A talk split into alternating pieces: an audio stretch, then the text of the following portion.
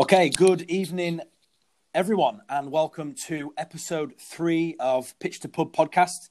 I am one half, uh, Mark Harvunis, and the other half is Sean Ovington. Sean, good evening. Evening, mate. Evening. How we doing?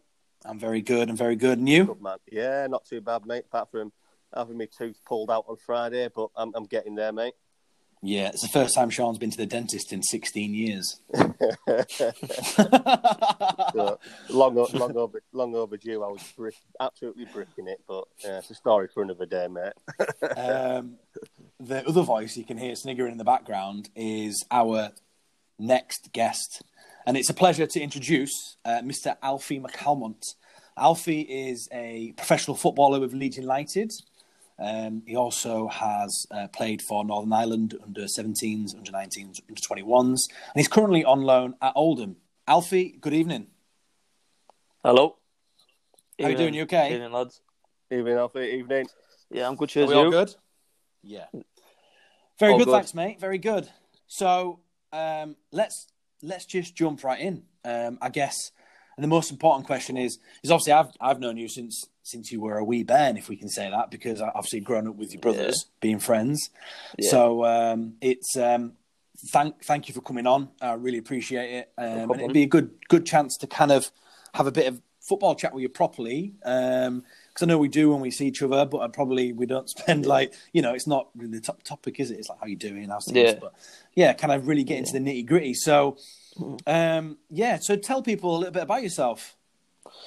Yeah, well, I started at Leeds when I was nine, what, eight, eight or nine. So I started quite when I was young, um, just playing for local team, Thirsk Falcons, um, playing just with my mates.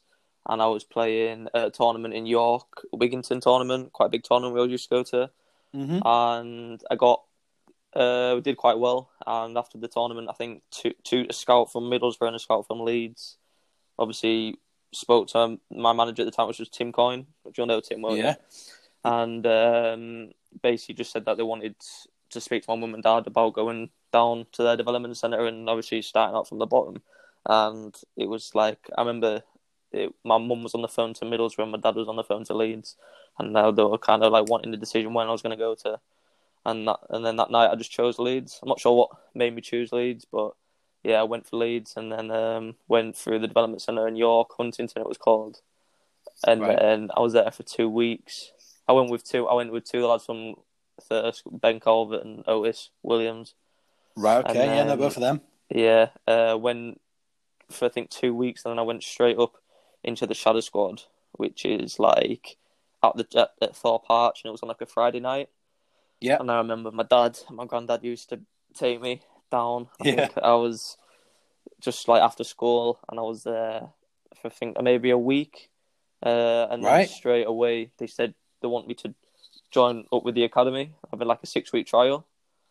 Um, wow. After so that, a week? Yeah, after a week. So just so how, how old were you then, Alfie? Um, just maybe just turned nine, eight yeah. or nine. So I was like, yeah, young. I think I was eight because then I went with the uh, academy and I had like a six week trial. And then that was basically just to see if, if I was up to the standard or not. And then after two weeks, they said, yeah, I've seen enough, and they signed me. That's uh, it's pretty cutthroat, that, isn't it? As a nine-year-old yeah. boy. And yeah. But you don't you don't, re- you don't really realise it when you're that young. You're just there. You just yeah. go and play football. But, yeah, it's cutthroat. So I was there. It was, like your second tri- it was a six-week trial, but obviously I didn't really know that. And then I was just going back and forth. And yeah, after a couple of weeks, they said, yeah, we want to sign you. So I signed th- at the beginning of the under nine season, yeah. So what did you? What was it you signed at that time? Was it like a year on year, or was it? Yeah, it was just a year on year. So like, when you're that age, you can't really commit yourself for so long, can you? Because it just doesn't work like that. But, you, can't sign, um, you can't sign pro till is it, is it sixteen pro? Yeah, yeah, sixteen. So I was signing just every age group from nines to under fifteens. It was just year after year, quite quite brutal. So after the end, obviously, end of the season, you either get a yes or a no, and it's the same every, at the end of every other season. So you see some lads go, like you play with them and they leave and all that. So it's quite hard. But then yeah, after year after year went. And then when I was in the sixteens, you go. That's the last year. And then you become full-time. So you become a scholar, which is like when you finish your G C S Es at school and you go. And then you're doing your schoolwork there and you're playing football at the same time. Then you've got games on the Saturday. Um, and to proper league then. So when I was fifteen, under fifteens, I got a, I signed a scholar with a one-year pro. So right. after my scholar, which was two years, I had a, I had a professional contract, which was like my first year, the under twenty-threes. Right. So, yeah. So, so just that. one year? Yeah, just the one year. Um, and then after that, when I finished my one-year pro, well, when I started my one-year pro, I got offered another two years. So that took me to...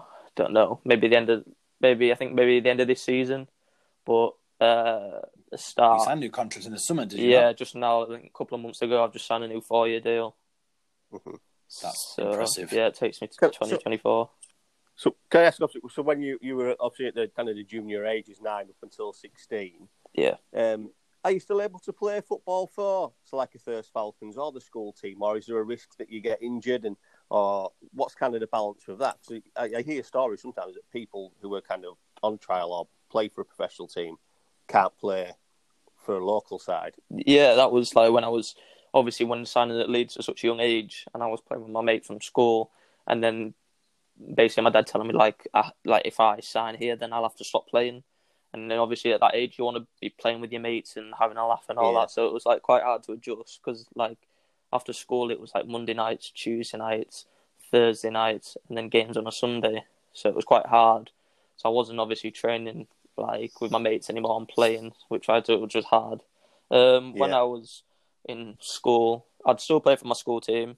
Don't think yeah. It was, there was no like where you like the clubs say you can't not play for your school team, but they would they would like recommend us not to, but.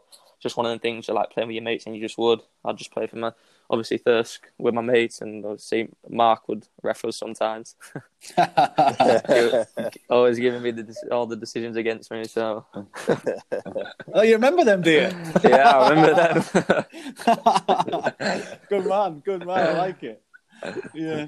So going back to school, was it hard to kind of obviously? You're in the playground, the lads are on the grass. And was it really a conscious decision at that age to kind of think, I've got to be really careful. I know, obviously, I'm playing with my mates, but did, were you thinking about it? Was it in the back of your mind? And again, yeah. with other sports as well that you're representing in school, because let's be honest, you, you're you're an athlete. You're not, yeah. obviously, you're a footballer now, but at the time, you know, was it was it difficult? Was it something you had to really be like, uh, obviously, it was an adult decision you have to make at the time to kind of go, no, I'm not, I'm not going to play for the next half an hour, just in case, you know, I, I break my leg and... Can't play for yeah, yeah, massively low. Like I went through my head all the time through school. Um, like even playing in like at lunchtime with my mates and stuff.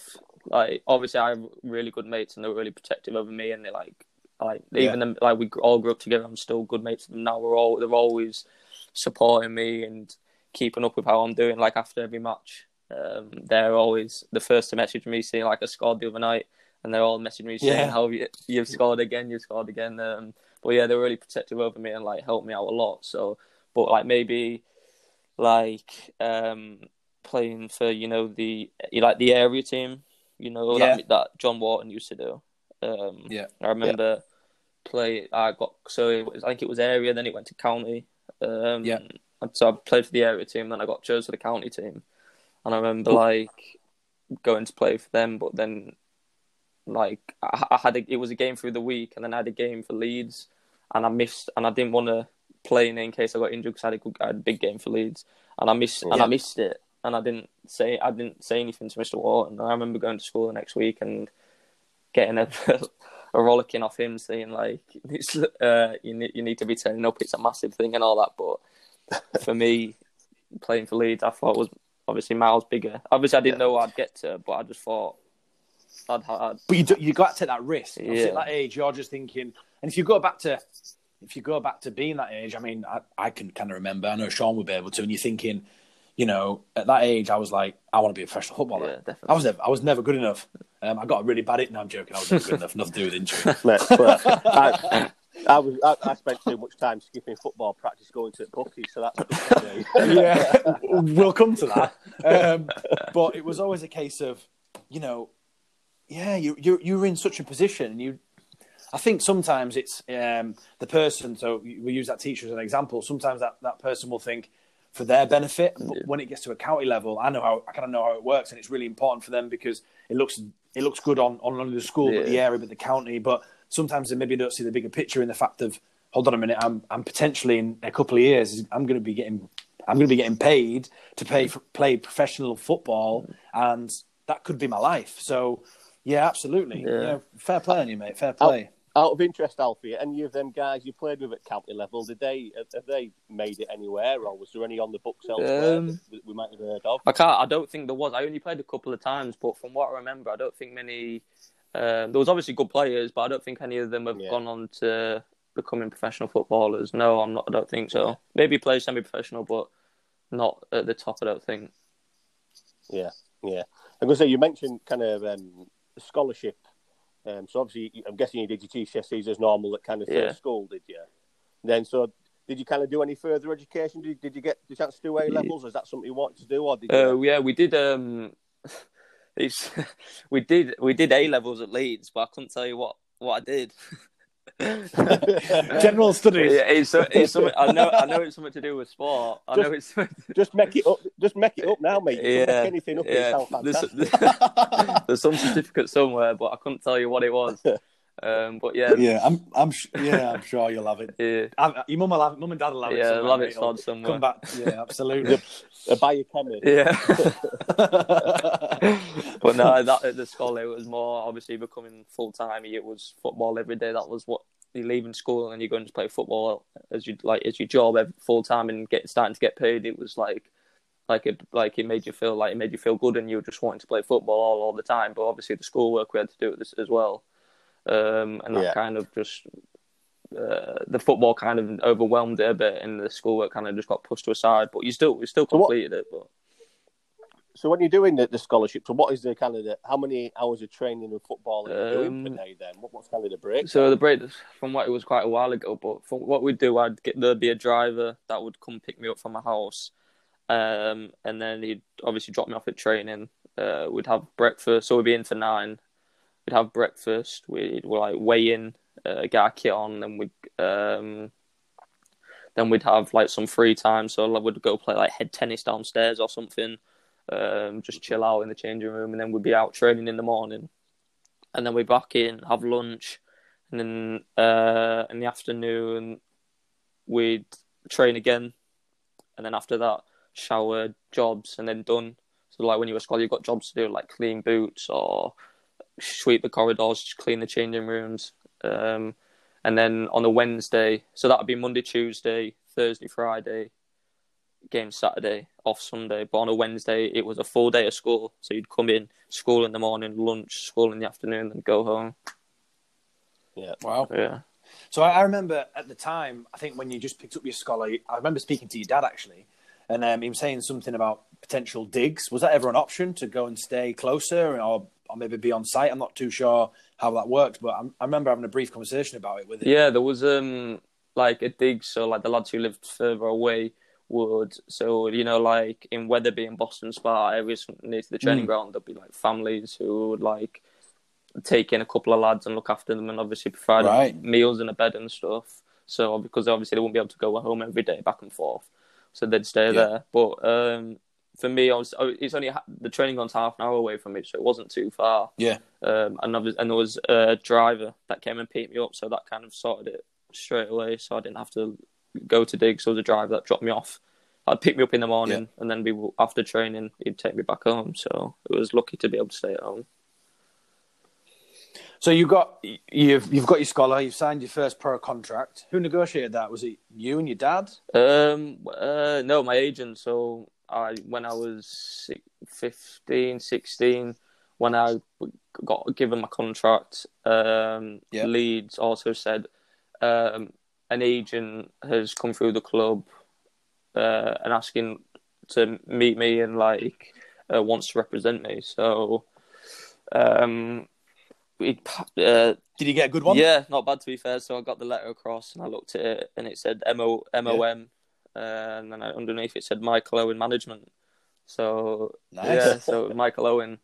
Um, so when you look at that, do you think, do you think it, is it the Michael yeah. Owen or is it like another? Yeah, one? I didn't have a clue. I was like, that, that the the real Michael Owen, and I was, and read it through, and it was.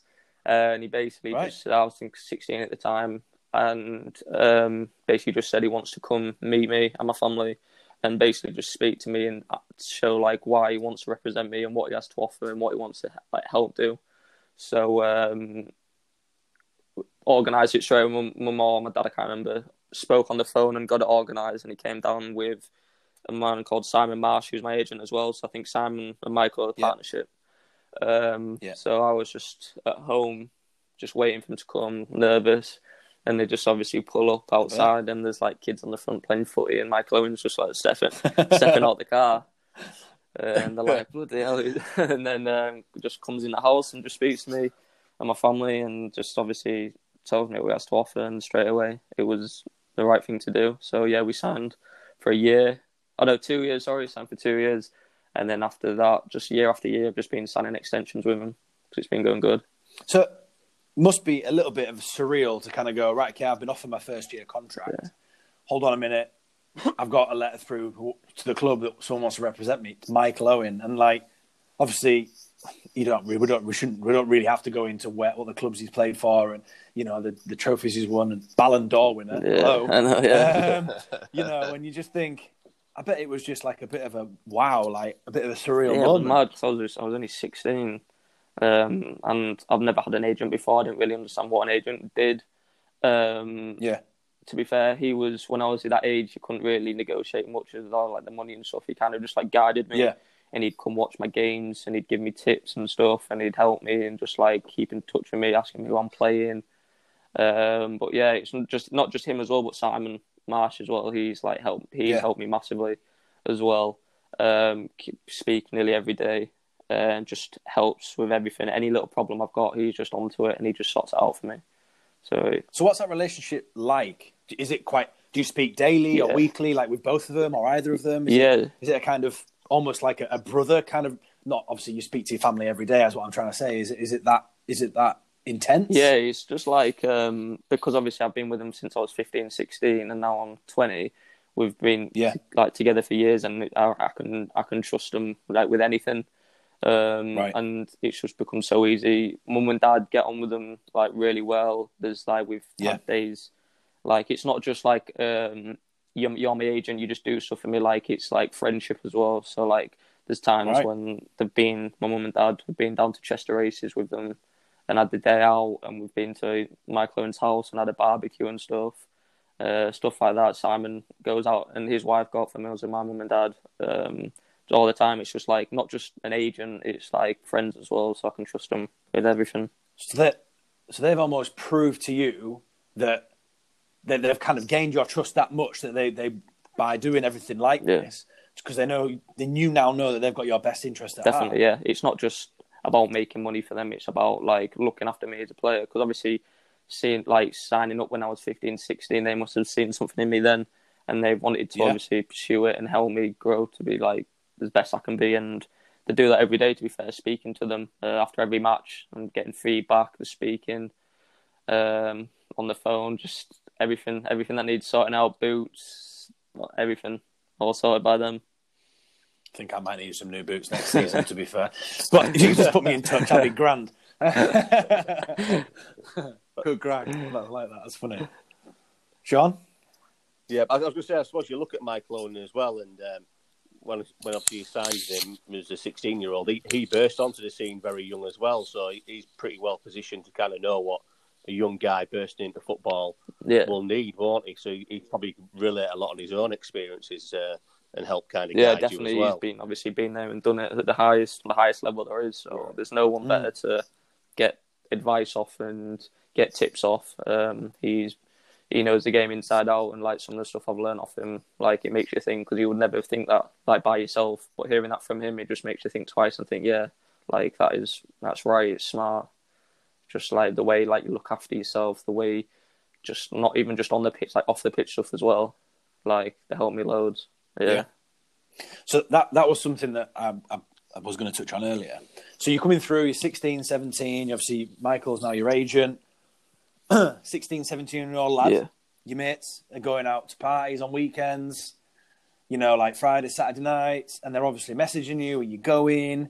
How do you find um, that? Yeah, it was all right. When I was that, when I was that young, well, when I was seventeen, I wouldn't be going out anyway. When I got to eighteen, I'd obviously have the game on a on a Saturday and we'd have a Sunday off.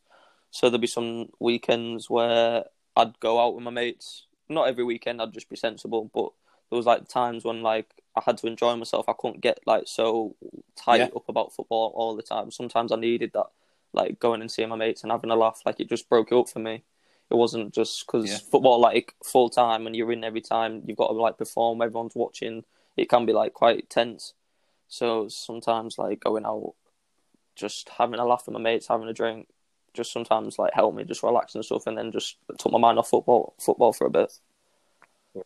Great, it's really interesting you say that, because you see, you'll you occasionally see, you know, say an ex-player in the press, he's been out for a drink and maybe he's been in a nightclub and he's gone home at midnight and everyone's like, oh, look, he's, he's they're taking the mick, these, these are getting paid hundreds of thousands of pounds a week and they're in a nightclub. And do you really think that at that level, do you think people, it's more of a case of just a just a relaxation with some friends, and whether it whether they're drinking or not is a different story, but it brings so much headlines. Do you think it's just it's just, it's not really the case? Yeah, is it? It was just like everyone everyone goes out, don't they? Like it's just a natural thing to do. Yeah. But obviously with football, you have to be careful because obviously you're an athlete. Like if I was going out, I wouldn't be stupid. I'd go out to have a laugh with my mates, um, just have, have a good time, and then just go back home, no trouble. Like sometimes, like it's just yeah. like it's the human thing to do, isn't it? Like everyone does it. Yeah. Um, but obviously, because it's footballers, and obviously they're getting paid money, they think that they should be asleep in bed by ten o'clock and ready. You know, it's just sometimes it just doesn't work like that. I think yeah. the um, the, the role model in it in, in the, the profession kind of brings a lot of pressure yeah. as well, isn't the fact of you shouldn't be doing that. What What do you mean I shouldn't? I've just gone. I've listened to some music with some friends in a booth. No one knows I'm there. I've not had a drink. You know, for example, that kind of thing. You know, in a nightclub, and, and it's it's almost like a stigma around the right and wrong thing you shouldn't be doing. But how are people meant to switch off if they're not allowed to do what the regular Joe yeah, do? But it's just like with me, I would go out once in a blue moon. Like I wouldn't be going out every weekend. I'd go like yeah. There'll be there'll be times when on a Saturday after a game, I'll just chill. I might just get a takeaway with my family, and we'll just sit in. I'll be watching Match of the Day with my dad. Like, it's just, yeah. it just depends how I feel. If all my mates are going out and we get together, like, then I'll go out. It's not even, it's just like, it's not about going out. It's about being with your your friends. Like, you can't isolate. Yeah. It's like, everyone who I'm friends with from school, like, when I was really young playing for Falcons, I'm still mates with them now because I kept in contact with them. Like, that, like not going out, but just, like, seeing them, socialising with them. And yeah. it helps massively. Yeah. yeah definitely. Brilliant. Definitely. I was going to say, Alfie, so... Obviously, you came through the ranks at Leeds, and you've represented Northern Ireland from um, obviously under seventeens level. So, how how did that kind of approach work? Did this someone from the Canada Northern Ireland F A get in touch with you and um, and, and make you that offer to come and represent? Yeah. Um, or, um, so my granddad and my dad are from Carrickfergus in Northern Ireland, and someone from yeah. the Irish F A I think got in contact with my granddad, and my granddad obviously straight away onto the phone to my dad. Um, letting him know that someone from the Irish F A spoke to him about like seeing like, if I could, if I was um, able to play for them, um, and my dad said straight away, like got into the phone with him and said, yeah, definitely. So I was straight in with the seventeens and with like um, a Euro qualifiers. So I think we had Spain in Ivory. Yeah. It was Spain, Slovakia, us, and San Marino, and I went first game. I was there, um, so I'd never met any of the lads. I was sixteen, seventeen, uh, went straight in, um, trained with them. Then the first game we went to Spain. It was my first game, so I was on the bench, and we were getting beat three nil yeah. at half time. Um, and he said, the manager uh, said to me, like, go warm up, you're going to come on at half time. So I was straight on, straight away in at half time. I think we got beat four nil, but like it was a good experience because I think, you know, that um, Ferran Torres, the one that's just signed for Man City. Yeah, yeah. So I was up against yeah. him. I remember him playing. Um, yeah, there's a picture in my room. Wow. So, yeah, yeah, there's a picture in my room me playing against him there. Yeah, just looking at it then. But yeah, that was good. How how how would you say kind of so when you go to represent Northern Ireland? What is is there a big difference of kind of when you're playing for your club and going over to the international setup? Is it is there a big difference in how things kind of operate? Because obviously I'm, you're only there for maybe yeah, so. Tops, aren't you? So I'm guessing they must have to focus on different types of things, rather. Yeah, internationals. Yeah, internationals like a lot different. Um, Like, you, you come up against foreign players, they have different types of way to playing, like how you normally when you play against English clubs, um, stuff like, I don't know, it's hard to describe. You have to obviously play to like kind of like see it, but just um, yeah. you come obviously only there for a short amount of time, so they want to get as much into as possible, as much information as possible, and obviously as much training as they can to play the game before you go back to your club. So like it's intense, but like there's a lot of free time because you're over there, you're in like your team, you're in the team hotel, you'll be up, you'll breakfast, you train, then you've got like a lot of time to rest and stuff. So, but it's a lot different to club, yeah. How did how did it? So obviously you played the under twenty-ones. Did you get called up to the, the full squad the following day? Did you have yeah? So I was day? with the twenty-ones when our in our qualifiers. We had uh, we were training, um, and we had Malta. I think it was on the Friday, and I was training on the Wednesday. Yes. Uh, no, training on the Thursday. Sorry. Uh, in the morning, just light session, and the twenty-ones manager said to me that um, you're going to be on the bench with the seniors this like this evening. So I was like, oh bloody hell! So there was me and the this lad, Ethan Galbraith, who's called, who plays for Man United. Me and him both went yeah. on the bench. So I, obviously, just on the bench warming up. I didn't expect to get on. I think we, I thought I thought we were just there just to fill numbers, but we weren't. Like there was some players not in the squad, so I was on the bench. Um, and then in the sixtieth minute, sixty-fifth minute, manager just says, like, get stripped, you're coming on. So I was, I was like, yeah, shocked and I felt nervous. Um, but then just like got ready, got on the pitch, got my first touch of the ball, and then I was settled. But like it was a, you did, you did all right. To be fair, I watched, I remember watching it. Yeah, yeah you did like, all right, it was, man. It was on Sky Sports, wasn't it? Yeah, so yeah. It's, it's my mum, obviously my dad and everyone watched it, but it was at Windsor, and it was like good atmosphere at Windsor as well. That yeah, that stadium looks fun. when you yeah. when you get Windsor Park full. I know, I know, it's, it's fifteen thousand, but when the Northern Irish are singing and bouncing there, yeah, it's an absolute it is an atmosphere, and it's quite good noise, and I'm really supportive. Um, but yeah, it was just a good, right, an amazing feeling. Obviously, especially after the game when we won as well, and I just felt like I've made my international debut. Like it was quite surreal. But was was um, was, was Dallas in the squad? Because obviously, yeah. obviously, you know, Stuart Dallas for him, obviously for Leeds and. Was is do you, I'm guessing you probably know, will it Peacock Farrell as well? Yeah, Pe- were you similar? Yeah, so yeah, Bailey well? was there and Shuey was there. Obviously, same time at Leeds. Um, so and obviously when I when I went up there up to the seniors for the first time, I spoke to them quite a lot. Shuey wasn't in the squad that game, but I remember him like saying to me, "Just go do, just go do, do what you normally do when you're at Leeds, and you'll be fine." Um, and that was it really. And I just went on, and it was just that was it. I just head on and just into the game. Yeah, yeah. Is there? Is there? Obviously, you've made your debut at international levels and uh, Leeds first team, and now you're out on loan at Oldham. Is there any initiations that you've had to undertake yeah. in your career um, so far? That, uh, that, yeah. That, that, so that when I was, I think it was like the beginning of last season, I was in the squad against Bristol City away with with Leeds first team. So then obviously it's your first when it's your yeah. first away trip, you have to obviously sing. So I was singing there, and then um, singing. I what sang, did you pick? "Build Me Up, Buttercup." Yeah, did you? Yeah, I like it. Yeah, old for an old school one. Was that in the coach? No, the coach it was um, after we finished our meal at the hotel. So I was on the chair, on the chair singing yeah. with a bottle of water.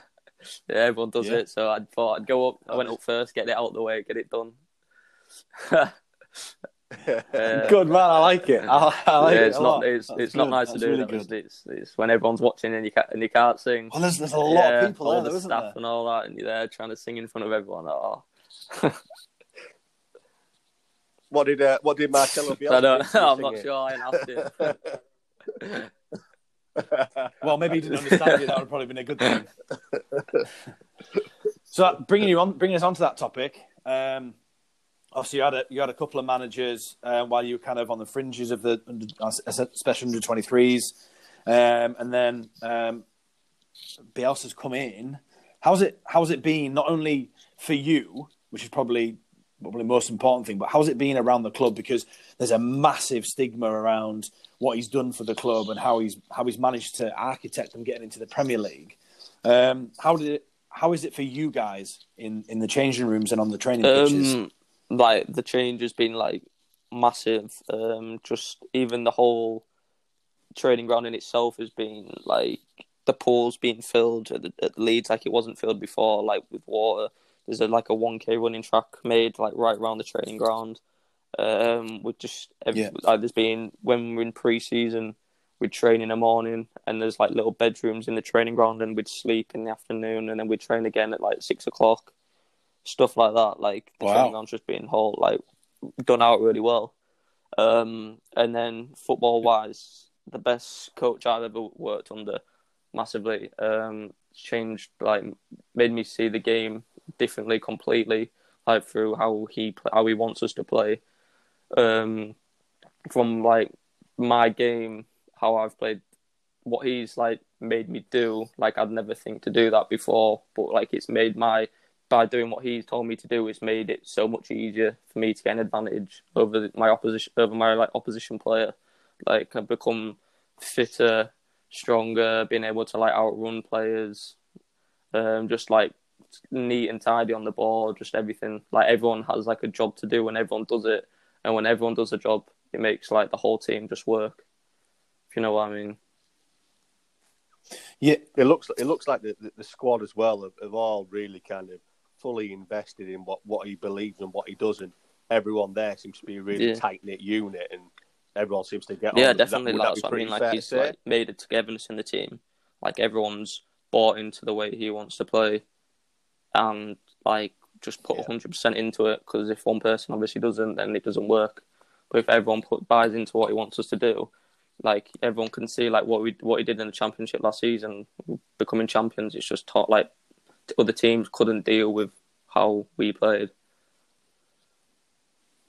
If if a player is not buying into what he's yeah. selling, is he done? Is it is it a case of you will you will not Ooh. play until you can play how I well, want yeah, you to play? Well, yeah, if if you can't, if you're not helping the team, you're not going to play. It's just like I think anyone.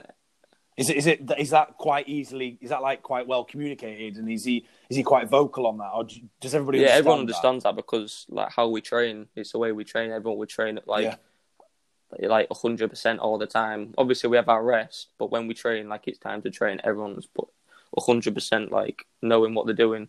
We do this thing on a Wednesday called Murder Ball, which is. Is it? we, what it's is basically that? It's basically eleven v eleven. So it would be like basically the starting eleven who were going to play the game on the Saturday against yeah. the bench and some of the under twenty-threes players. And it would go up eleven v eleven. Yeah. There'd be like five, five minutes. So for the first five minutes, it's just non-stop sprinting, bombing the ball. If the ball goes out, there's a ball ready to come in and everyone's just running around, tackling like non-stop. So after when you've done that five minutes, a bit like a bit like it under yeah, nines. Basically, you run, run. yeah. So after, yeah. I'm I'm getting I'm getting yeah. I'm getting tired. Oh yeah, it was. You used to just everyone used to turn up on a Wednesday and they just look at each other and think, yeah, everyone knows what's coming because obviously after that first five, even after yeah. the first five minutes, you think you've got four more to do and you're blowing, and then you just keep you've got another yeah. five, another five. Then after. Yeah, like you, you can't give any more. But then when you've done it, you feel good. You feel like you've put a good shift in. Yeah. And like it just shows, like when obviously when Leeds played in the championship, they were miles fitter than any other team, and that's just what helped them obviously yeah. beat teams. Yeah. Go on. I was going to say that that that were you there that night when, when Leeds were crowned champions, and you were all at Ellen Road, and all the fans kind of yeah, congregated yeah. outside, and yeah. you guys were on top of the bus. I mean, that must have been... You probably never forget yeah, that, that was, night for the that rest was of your unbelievable. Life, obviously, going out, lifting the trophy and then going out onto that rooftop bus and the whole... Near the Billy, Billy Bremner statue, it, the full street was just full. Flares. There was just... It was like... I've got videos on my phone and I watch them sometimes and you think, wow. Like, it was, like, yeah. surreal. It's mad. yeah. Thing is, that's that's, that's history, you know, sixteen, seventeen years. And to be part of that is, is incredible, uh, absolutely incredible. Um, so, yeah, well done, Cheers. mate. And it's, it's a case of just just yeah. keep moving on. So, Oldham. Oldham, yeah. So, obviously, you've gone over there, right? Fresh off the back of a of a goal and an assist to win the game two one yeah. at the weekend. How are you feeling? Because you, you, you've been... Uh, did you have a neg- bit of a niggly injury? You've had international duty, and obviously the team still plays when you're on international yeah. duty, don't they? So...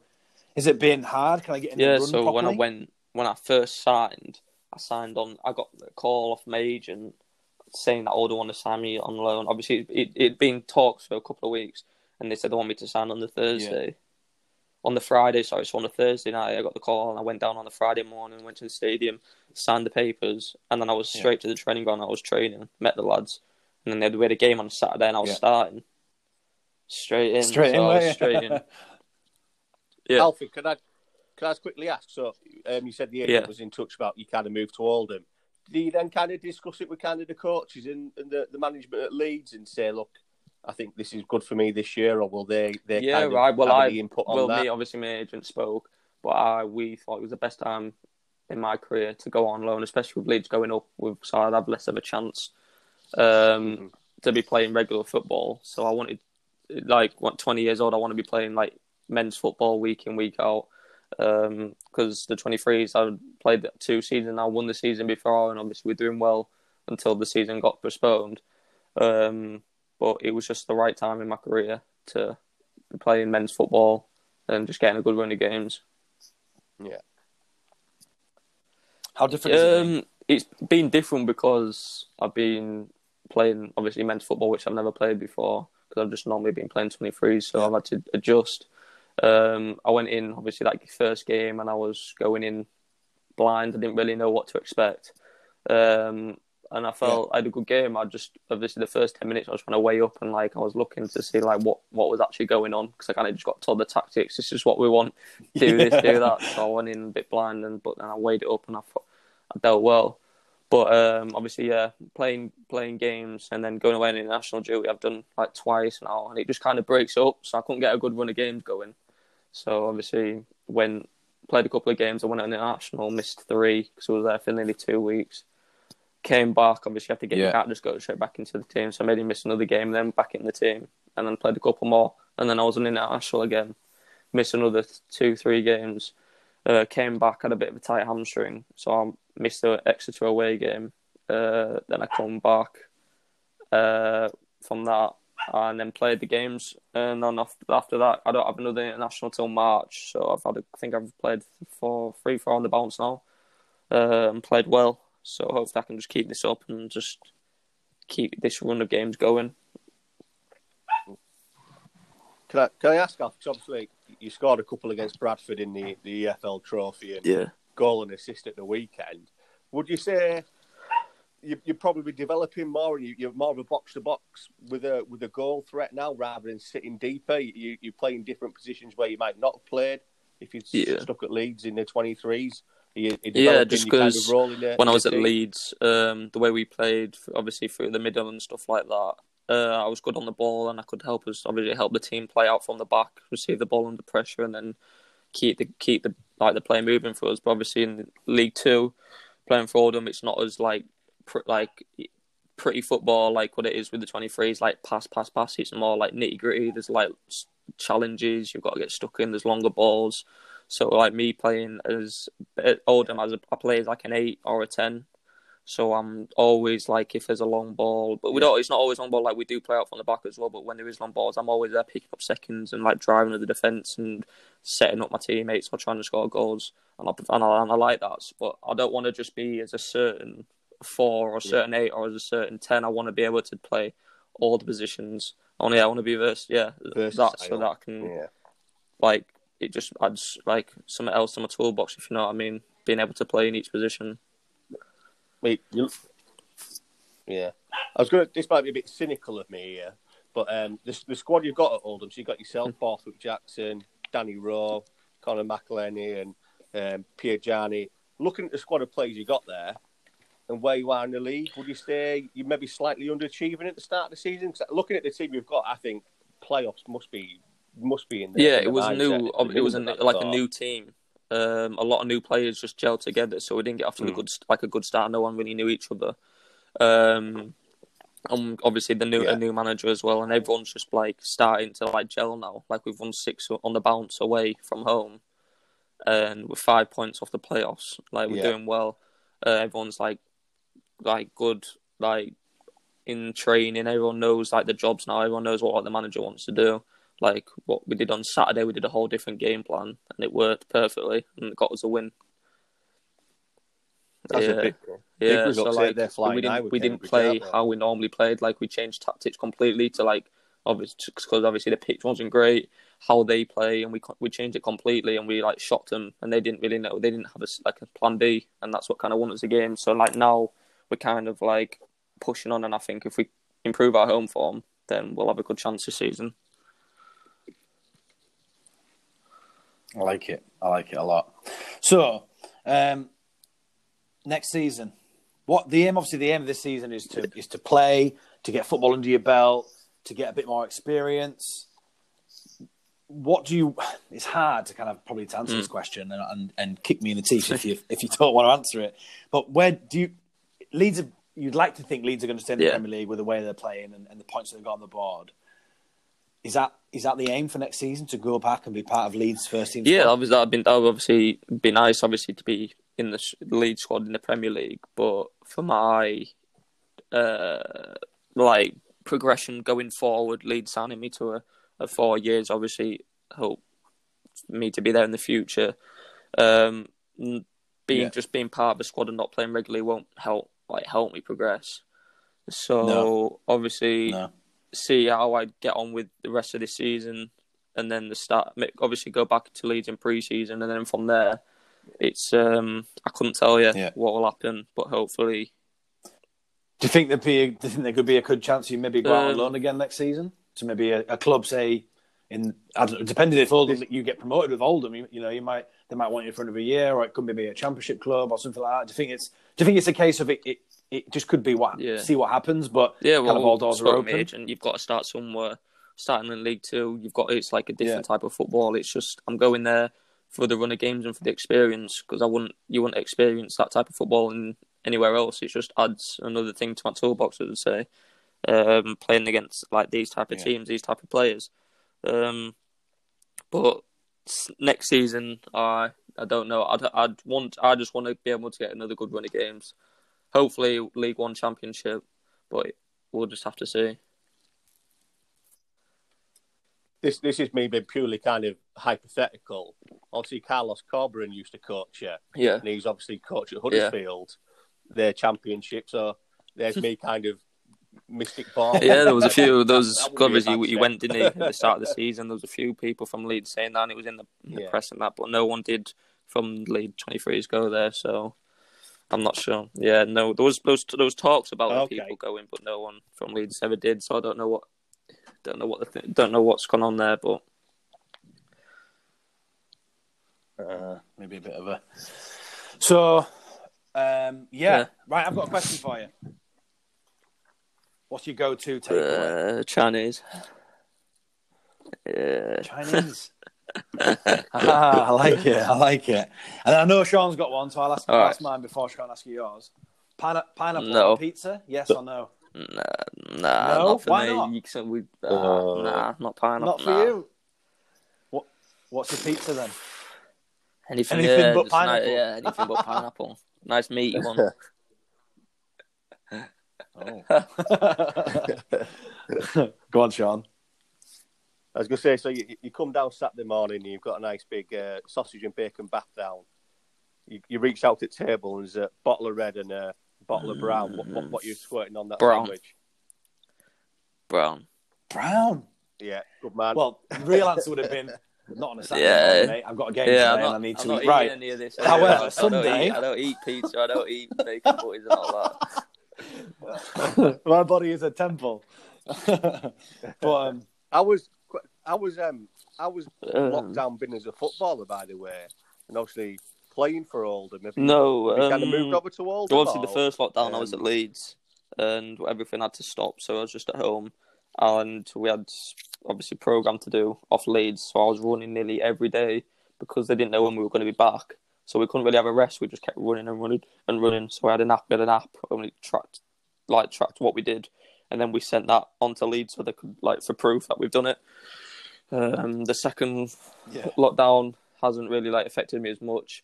Just obviously had to literally stay at home and then go to training, train, come back, or obviously go play the game, come back. Um, I've not, I've the first couple of weeks when I was there, I was st- I was stayed in a hotel a couple of times, and then I was coming home because it's only an hour, and I was car sharing with another lad, so it didn't it wasn't too bad. And I'd rather to be I'd fit, I feel I felt more comfortable coming home, um, just like obviously cause I'd got my dog as well, um, just seeing my family, and it just like just I just prefer it, just like speaking to them. Um, better than feeling isolated by myself, and obviously I've got my girlfriend back home as well. So, just is it a case yeah. of the home comforts? You know, you've got your yeah. own pillow, you've got your own bed, you've got the family around you. Yeah, you like kind of yeah, just you know, like sane, yeah, I just because if I was by myself and isolated, it's just not that nice. So, um, obviously, having coming home to my family and be able to speak and have dinner and stuff, it was just nice. Um, but next season when yeah. I go on loan. I think that'll be like the right time to move out, and I'll be able to obviously wherever I am, I'll be able to get a place and move out. Hopefully, my girlfriend will come with me, and then yeah, fingers crossed there. Yeah, that's what I mean. I won't be able to move out. So I don't know how to cook. I don't know how to cook. You don't know how to cook. uh, yeah. Wow, mate. That's. Uh... Well, there's a life skill you can learn in the summer holidays. Yeah. Summer holidays when you're. No, on. I'll be going on holiday. I'll be relaxing. yeah. Where you you had a little trip away yeah, this year? So like, where did you manage to get so to? So the last game of the season when we lifted the trophy, um, literally the day mm-hmm. after, because we didn't know when we were going to be able to go, but we but um, right, yeah. we got literally booked it the day before that game, and then we then we flew literally the next day. Yeah. So then me and my girlfriend we flew to right. went to Ibiza for a week. Um, just had just right. like just wanted a really chilled one. Nothing. Just we just chill by the pool, like a really nice hotel, and then go on, go out for a, there was loads of restaurants yeah. on the harbour and stuff, and we just go to a different restaurant every night. Just a really chilled one. Just put the feet up and relax. Because it'd been a long season because obviously the big yeah, break, and then having to like restart again. Like basically, like it was like another little mini pre-season to get going again. Um, and then yeah. we had to be. It, it was literally a week. And then we had to come back on that day. We we planned to fly back because we obviously when we were there, we got told we had to quarantine for the two weeks. So we yeah, wow. it was lucky we went. Quite lucky day. Then, really. We had to literally be back on that day. We had to quarantine because we got told that when we were out there, we didn't know that was just pure luck. We booked it for that. So yeah, then we got back and we had to quarantine right. for two weeks.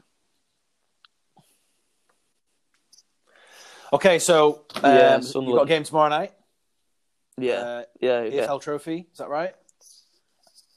And then we've got a game Brad, at the weekend. Who you play? Is it? Ooh, yeah, so we play yeah, in the league again. Time. In the league, right? Hopefully, so a couple more goals. Keep these goals then, coming. Yeah? Hopefully, hit for hit. yeah. Uh, is Boundary that, Park, is that Boundary Park or is that? Yeah, uh, Boundary Park. Yeah. Yeah, that's what we need. The home form side. Get out. Home form yeah, and then we'll back mate. Up the league. Get a win this weekend. Well, just before we close off, um, I've got a quick fire yeah. teammates round yeah, to do fine. With you, if you're happy to do that. Um, and then we'll let we'll let Sean ask. I think, that, I think Sean probably got another question, yeah. and then we'll wrap it up because we're nearly done. So, quick fire teammates. Obviously, your teammates, guys you played with since I don't know when, whenever you played football. Number one, fastest um, teammate. Jack Harrison at Leeds. He is fast, very fast. Yeah, rapid. Yeah, Mark Helder Costa. Fab. Yeah, yeah, very fast. Yeah, he looks fast to be fair. Um, best trainer. Best trainer. Um, so Stewie Dallas. I'm going to dig. You want you to dig someone out here? Worst trainer. Lazy. Laziest on the training pitch. Um, Leeds. Who is uh, who's lazy? Uh, we can't, tell you what, not, you can't be lazy at Leeds. Because of the manager, you can't. No? You actually can't be lazy you, because of what he you expects can't. From us. There's no. You, if you're lazy, then you get rollicking. So no one is lazy. No one dares. I no one dares. Dare. Right. Okay. I'll let you have that one. I'll let you have that one. Um, uh, hard man. Berardi. Who's the hard man? Yeah, Berardi. Yeah. Yeah. No, I'm, I'm not. Uh, I'm not the I hard man. I thought you were going to say yourself then. um, who's um, who's the biggest um, joke in the change room, mate? At Leeds, at Leeds, it was. I've got an idea, but at Leeds, it's Luke Ayling or Calvin. Um, but then, yeah, uh, really, or yeah, or Alioski. But then at Oldham, it's David Wheater. He's one of the funniest. When obviously when I when I went there, he was one of the funniest people I've oh, met. Big Wheat, such a funny guy. Yeah, funny. Yeah, yeah, he does. Yeah, I bet he's got some stories. Funny. I can't, yeah, I can't repeat it, yeah. We'll leave them for another time. um, last one. Um, Best dressed. Who rocks up in some uh, white cloth? Myself. Uh, nah, nah. No, yourself? Uh, You're giving Oldham, yourself the best dressed one. Karen Borthwick Jackson's got some nice gear. At Leeds. Yeah. I'd give it to. Um, Klitsch. Klitsch has got some nice gear. Or. Yeah, or yeah, Med, he loves yeah, it, doesn't he? The goalie, he's got some nice gear as well. And it wasn't the last one, I lied. Who just literally has no idea at all who's worst dressed? Um, I can, I can even, I can tell laughing in your, in your, in your uh, voice. Worst dressed. It's got to be Bielsa. No, I'm not saying. I'm not saying you that. Can't say that. Worst dressed, I don't know. Um, Tough. You got. There's got to be someone coming in and you're thinking, "What are you wearing? That is um, awful." I can't think. I can't think. No. Everyone, no one comes up in. No one wear, dares wear like something like mad. Do you know what I mean? They'll know they'll get it. Just because they know they'll get it. Yeah, they'll get the gear. They'll get the yeah, gear hanged up from enough. the ceiling that's or something enough. like that if they did. um, Sean, anything before we wrap up? No, no, decent, man. I appreciate you coming out. I was just going to quickly say, um, are you enjoying watching Leeds in the Premier League this year? You're thinking, yeah, that that's that, you expected that from, from the rest of the lads, how well they've kind of taken to it and the style of play, because everyone was thinking they were going to kind of, uh, if they try to play how they played against Premier League teams, they get found out, but yeah. on the contrary. Yeah, it's been good to like see that they've well, stuck to how so they played like, in the Championship. Leeds? Like they haven't altered playing against like big teams, like obviously Liverpool, Man City, Chelsea. Um, the first game, the first game against Liverpool was like a, like a really good watch, and obviously them being the champ, them being the champions, and it they held themselves yeah. like really well, and they were just unlucky at the end. And then the same with Man City, getting the draw against Man City is a big achievement because Man City go to places like they beat Burnley four nil, didn't they, the other week? Like they beat teams like that easily, and they come up against Leeds and they struggle. So it just shows how well the lads have done. Yeah, it is. Even though we are both Man United fans, we have both said that it's good to see um, yeah. that approach from a newly promoted team. And it's not quite the rivalry it used to be, but I'm sure if Leeds keep doing what they're doing and United keep doing what they're doing, it will, uh, yeah. it will soon be the same. I'm not. I'm not looking forward. I'm not looking forward to when Leeds play United. Yeah, any think, anything could uh, happen, couldn't it? I think it could in be that game, switchy. Anything could happen. It'd be a good watch. No. It'd be a good watch. Yeah, God. Absolutely. Yeah, definitely. I hope, yeah. Hopefully, hopefully there'll be some fans back. For yeah, it does. Like well, the game when because, I on, uh, yeah when I played on Saturday, that was the first time playing in front of fans because obviously they're in tier two at Cambridge, so those two thousand in the seat. But obviously, because yeah. it's a small stadium, it yeah. was like quite full. So like yeah, yeah, it felt really good. Like before kick off, when I was it out on the pitch, went to kick off, it felt weird because obviously yeah. it was chanting and all that, and it was loud. Like it was a good atmosphere, but like it was good to score because it went silent then. It, it feels good that. yeah.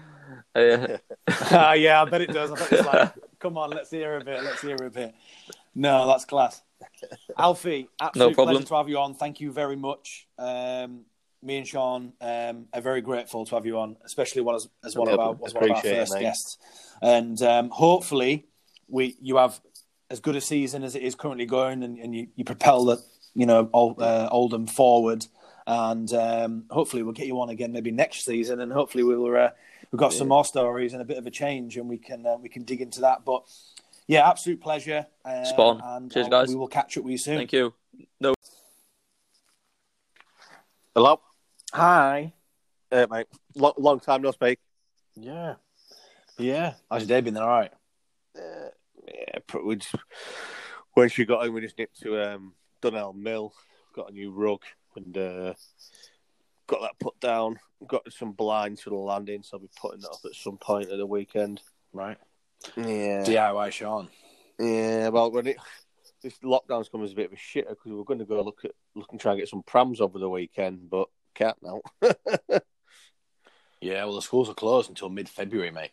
Yeah, I I think the country will be on lockdown until this, this vaccine's been given to all the all the um, vulnerable people. So I reckon well, that, March, yeah, March is going to be the earliest, mate. Yeah, I think so as well, mate. Yeah. I think so as well. Right, let's just let's invite Stu and we'll just do what we normally do. Yeah. We'll do a little quick chitty chatty chat chat, and then we'll fucking get going. Right, Liverpool still one nil. Yeah, potential penalty, but they're looking at. I think they were looking at potential penalty, but I was like, "There's not fucking nothing there." For real, uh, Hampton. Yeah, you got any background of you? Yeah, muted it. She's on in the telly. Yeah, they're playing well, Southampton. I was watching the thing, so I didn't know. Gary Neville put a tweet up saying, "Boris, Liverpool, uh, Southampton are one nil up." he, had a, he, had a, he had he had him on the um, he had him on like the iPad. Yeah. Mister Rose, good evening. Good evening, mate. How are you? All right, how are you? Yeah, all right. Can you hear me all right? Yeah. Well, what are you rustling? Anything yeah. good? Whistling? Rustling. Oh, no, it was just in my, uh, it was just, I'm just like my bloody headphones out, wasn't I? All right. I didn't know if you had anything good. Disappointed, didn't you? no, no, nothing good, mate. Nothing good. Sean's already here. How are you, Stu? All right, you Sean. Right, you all right, mate? How are we doing? I'm good, mate. Good stuff, good stuff. Very good. Have you seen that um, Liverpool losing? Yeah. Danny Ings. Magic, eh? Oh. Against his old club as well. Yeah. Well, they said that, didn't they? Like, um, I watched a bit of the of the build-up, about ten minutes, and they said, can Danny Ings do it against his old club? And I was like, oh, I'm pretty sure I was going to score against him last season. but um, anyway, yeah, it is what it is. So yeah, what we'll do is... Um, I'll, int- I'll, I'll introduce a podcast, introduce Sean, um, and then introduce you, and then we'll just kind of go. So we'll probably talk about probably just talk about football at the moment, kind of what it is. Is, how it, it rustling, is. is it rustling at your end, by the way? Because it's rustling at my. I don't know if it's my phone. It's probably Sean. No, mine's all right. No, he's all right. Yeah, yeah. No, that's fine. I didn't know if it was me. That was all. Check one, two. yeah, sorry, Mark. Sorry, Mark. Go on, mate. no, no, it's fine. Don't be sorry, man. Um, we'll just talk about football currently. So, like, obviously, you're a Newcastle fan. Yeah. Blah, blah, like, what you think. Yeah. And then we'll probably just, probably just natural flow, we'll probably talk about, I guess, what, at the weekend. Yeah. Um, and then we'll break into um, you. Yeah. Obviously, you're you're on here for a reason. Yeah. Um, obviously, you've... you've You know, friends, blah, blah, blah, but um, there's a bit of a story and um, uh, that we, we want to tell. And obviously, we'll talk about just local football and who you play for and kind yeah. of like how you got playing for them and kind of you kind of growing up a little bit, but not massively. Yeah, and then yeah, kind of, yeah. You know, obviously representing the rep team yeah. to then winning what you won. Yeah. Obviously representing England and then the injury and then kind of everything around from from when you went down. Yeah. To now, yeah, yeah, yeah, yeah. And no, how you and how you kind of got there, and how we kind of got there. I mean, we as in like you, your family, your your mates, your, yeah, the people that you play with, and, and all that, and the support and everything that you've kind of had. Oh yeah, without a doubt, mate, without a doubt, yeah. That's fine. That's no and at any at any point, don't don't like um, just just talk. Obviously, just talk normally. If you want to mention people's names or yeah. anything like that, then that, that's probably a good thing because it's more relatable. Yeah, yeah, yeah. Rather than going, oh, yeah, well, you know, one of the guys or whatever. Like, yeah. You know, like people could be like... This one like, this one guy. This one guy. And they're like, hold on a minute, that was me. um, so if you're gonna, you want to dig anybody out or have a bit of crack, like, I'm pretty sure everyone will appreciate it. Yeah. Oh, yeah. That's a shit shot. Yeah, I like um, a crack as well, yeah, definitely. Yeah, and yeah, it's kind of the point as well. Obviously, we want to... I guess the the main aim is... to have a bit of a crack, but also get down to the because like I said to you, the week, there'll, be a, there'll be a lot. There'll be a lot of people that won't probably understand the severity of the injury that you actually had. Yeah, exactly. Yeah, yeah. And actually, you being able to play, but probably more importantly, lucky to be alive. If honest, oh, without a doubt. You know what I mean? Oh, bloody hell, yeah. Mm. No, um, without a doubt, without a doubt. Sound? No, that's so, fine. No problem. So what we'll do is... I'll get my coughing out of the way. That's just last couple of weeks is killing me. Anyway, um, we'll... Yeah, something like that. Um, negative. um, we'll... Um, I'll cut... So we'll basically, I'll just say, right, we'll stop talking. I'll give it a few seconds just so I know when I'm when I'm editing it, and then I'll introduce it and we'll just go from there. Yeah, cool. Cool, mate. Sean, you good? Sean? Yeah, yeah. yeah, I did it, does it every fucking week. Does it every week. Absolute freak. um, on that note, delete, delete. Right, okay, ready? Yeah. Let's go. Good evening and welcome to the Pitch to Pub podcast. We are on episode seven. I am one half of your host, Mark Havrunis, and my other half is... Me, Sean. Sean Owen. How are we doing, uh, my esteemed colleague? You okay, mate? Very good. I'm, you're going to get... I'm, I'm, I'm going to delete that. I'm going to delete yeah. that. No, you're gonna you're gonna say you're gonna give me a beating when you see me again, but I'm safe because we're in lockdown. I'm safe, mate. Do you know what, mate? The only thing you're safe from is the rats in your garden. they're, they're gone. They're gone. They're gone. Well, you think is, they are gone because now you're able to get back in your hot tub, which you've yeah. spent most of your Christmas in anyway. So. Mate, mate, I've had a bit of an adverse reaction to that. I was in it for like three hours the other day. I think I had a bad reaction to the chlorine, so it's been itching like fuck. Have you proper bloated up as well, mate? I was, is in, I'm in agony. Like I think it's, it's, I think it's eased off a bit now. I think actually our guest has just purchased one of these, so that's a bit of advice for you. Don't sit in it for too long. Cause, yeah, ah. I'll be careful on the chlorine level. That was itchy as hell. So speaking about our guest tonight, I have the pleasure of introducing a very good friend of mine. Mister Stuart Rose. Stu, how are we doing? Yeah. Evening, lads. Are you all right? Very good, mate. Just as a, just a quick one there, Sean, about the uh, hot tub. Um, yeah. Yeah, we did actually. We, we got one, but we haven't we haven't bought one. We rented it. And oh. yeah, yeah. But to be honest, mate, um, both of us, we came out with a bit of a, like a rash, like an itchy rash off like the chlorine yeah, and mate. stuff. So yeah. when you were actually explaining it earlier, and I was thinking, blimey heck, we've had that like. Yeah, yeah. Like I, I did it. Like I was in there for a while. I got out. I was like, "What's wrong with me? I'm literally itching." I thought it must be the chlorine. So I googled it. Yeah, and it's like a chlorine reaction thing. But well, never mind. I'm never not gonna mind. lie. That's what happens when you spend like six or seven hours in at one sitting. Yeah, and the rest. Um, I saw I saw some uh, videos and pictures of you, Stu, and I know what Sean's like. So um, Sean had Sean actually had breakfast, dinner and tea in it one day. No, um, you're lying. You did. You did. It's ideal to just sit in one with a with a can or or, or a bottle of Budweiser or something and watch watch a bit yeah. of sport on. Yeah, ideal.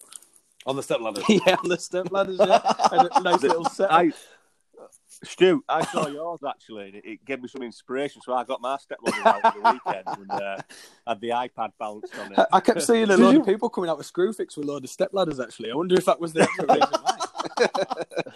why. um, discount code Stu Rose ten nine nine Mark nine. Oh yeah, sorry nine. Yeah. Oh dear. I do. I do. Uh, I do apologise. Um, so Stu, who do you follow and why? I'm a, a Newcastle United uh, supporter. Um, I have been all my life, really. Um, when I was growing up, sort of, uh, my uncle, um, who is very close to me, um, he's got like learning difficulties and what have you, and he, he he he basically just loved black and white. You know, like everything black and white, he loved it. All his all his room was done up in Newcastle United colours and Newcastle bed sheets, Newcastle everything. And uh, my dad's a Leeds fan. And it was a case of it was a case of right, well, who, who am I sort of going to support? And I spent a lot of time with, with my uncle, and uh, yeah, just went from there. I, I went up into his like room and listened to like the radio and listened to the games on like uh, Radio Newcastle or whatever it was at the time. And uh, yeah, just from there really. So I, I loved like Alan, like all the old all the players et cetera. Um, growing up and that, and then like Shearer was one of my favourite sort of thing. Go, getting getting older and what have you, and then uh, yeah, it's just gone from there. I've gone to quite a few games and that. So Did you um, did you not have um, Tamari Ketspire on the back of your shirt? No, not Ketspire, Tino Asprilla. um, you had, I actually went to a Newcastle game with you, didn't we? We went to yeah. um, it was a Europa League. It was game against back Club Brugge. Yeah, and who scored the winner? It was uh, Gabriel Obertan, I think. Whoa. Yeah, yeah, it was one nil. Yeah, yeah, yeah. It's about the only score, goal he did oh. score, to be honest. I think, like in his whole career, even at you boys. Yeah, absolutely. Yeah, he was the new. He was the new Ronaldo. You know, I never really get why people label like players the new. I don't know, Vieira, the new Ronaldo, the new Messi. It just it just doesn't bode well at all. It's almost like this hype then surrounds them, and they just turn out to be shit. Look at Bebe oh, United. I know, a price tag as well. I think a price tag can sometimes do that, can't it? It's almost like heavy, like a heavy, uh, heavy burden on their yeah, shoulders. Yeah, mm. definitely. Well, I got I got labelled a new new um, Neil Ray Warnock, and I think I def- definitely filled his uh, filled his shirt. Filled his shirt. Yeah, filled it. Yeah, yeah. Definitely, definitely after Christmas. Uh... yeah. Well, that's really tickled me. I don't know where to go from there. Um, so, obviously, you've kind of I would go as far as saying been in what is it been in the Premier League a few years now, like consistently. Yeah. How do you think? How do you think Bruce is doing? Because he doesn't get the best uh, rep, rap, does he? You know what? I think when I don't know. I really, I really liked Rafa, and I didn't really want Rafa to go, to be honest. Um, anyway, whatever's happened's happened, and Bruce has come in, and he got a lot of negativity about it. Really, from him coming in, he got slated quite a bit. Like, oh, we don't want him, this, that, and the other. And probably I was, I was one of them that sort of did. Um, but. He started off pretty, pretty strong, I thought, but I just feel he's just getting more negative and more negative uh, with every, like with everything, you know, like every game we're approaching, we're, we're, we're hardly having any possession.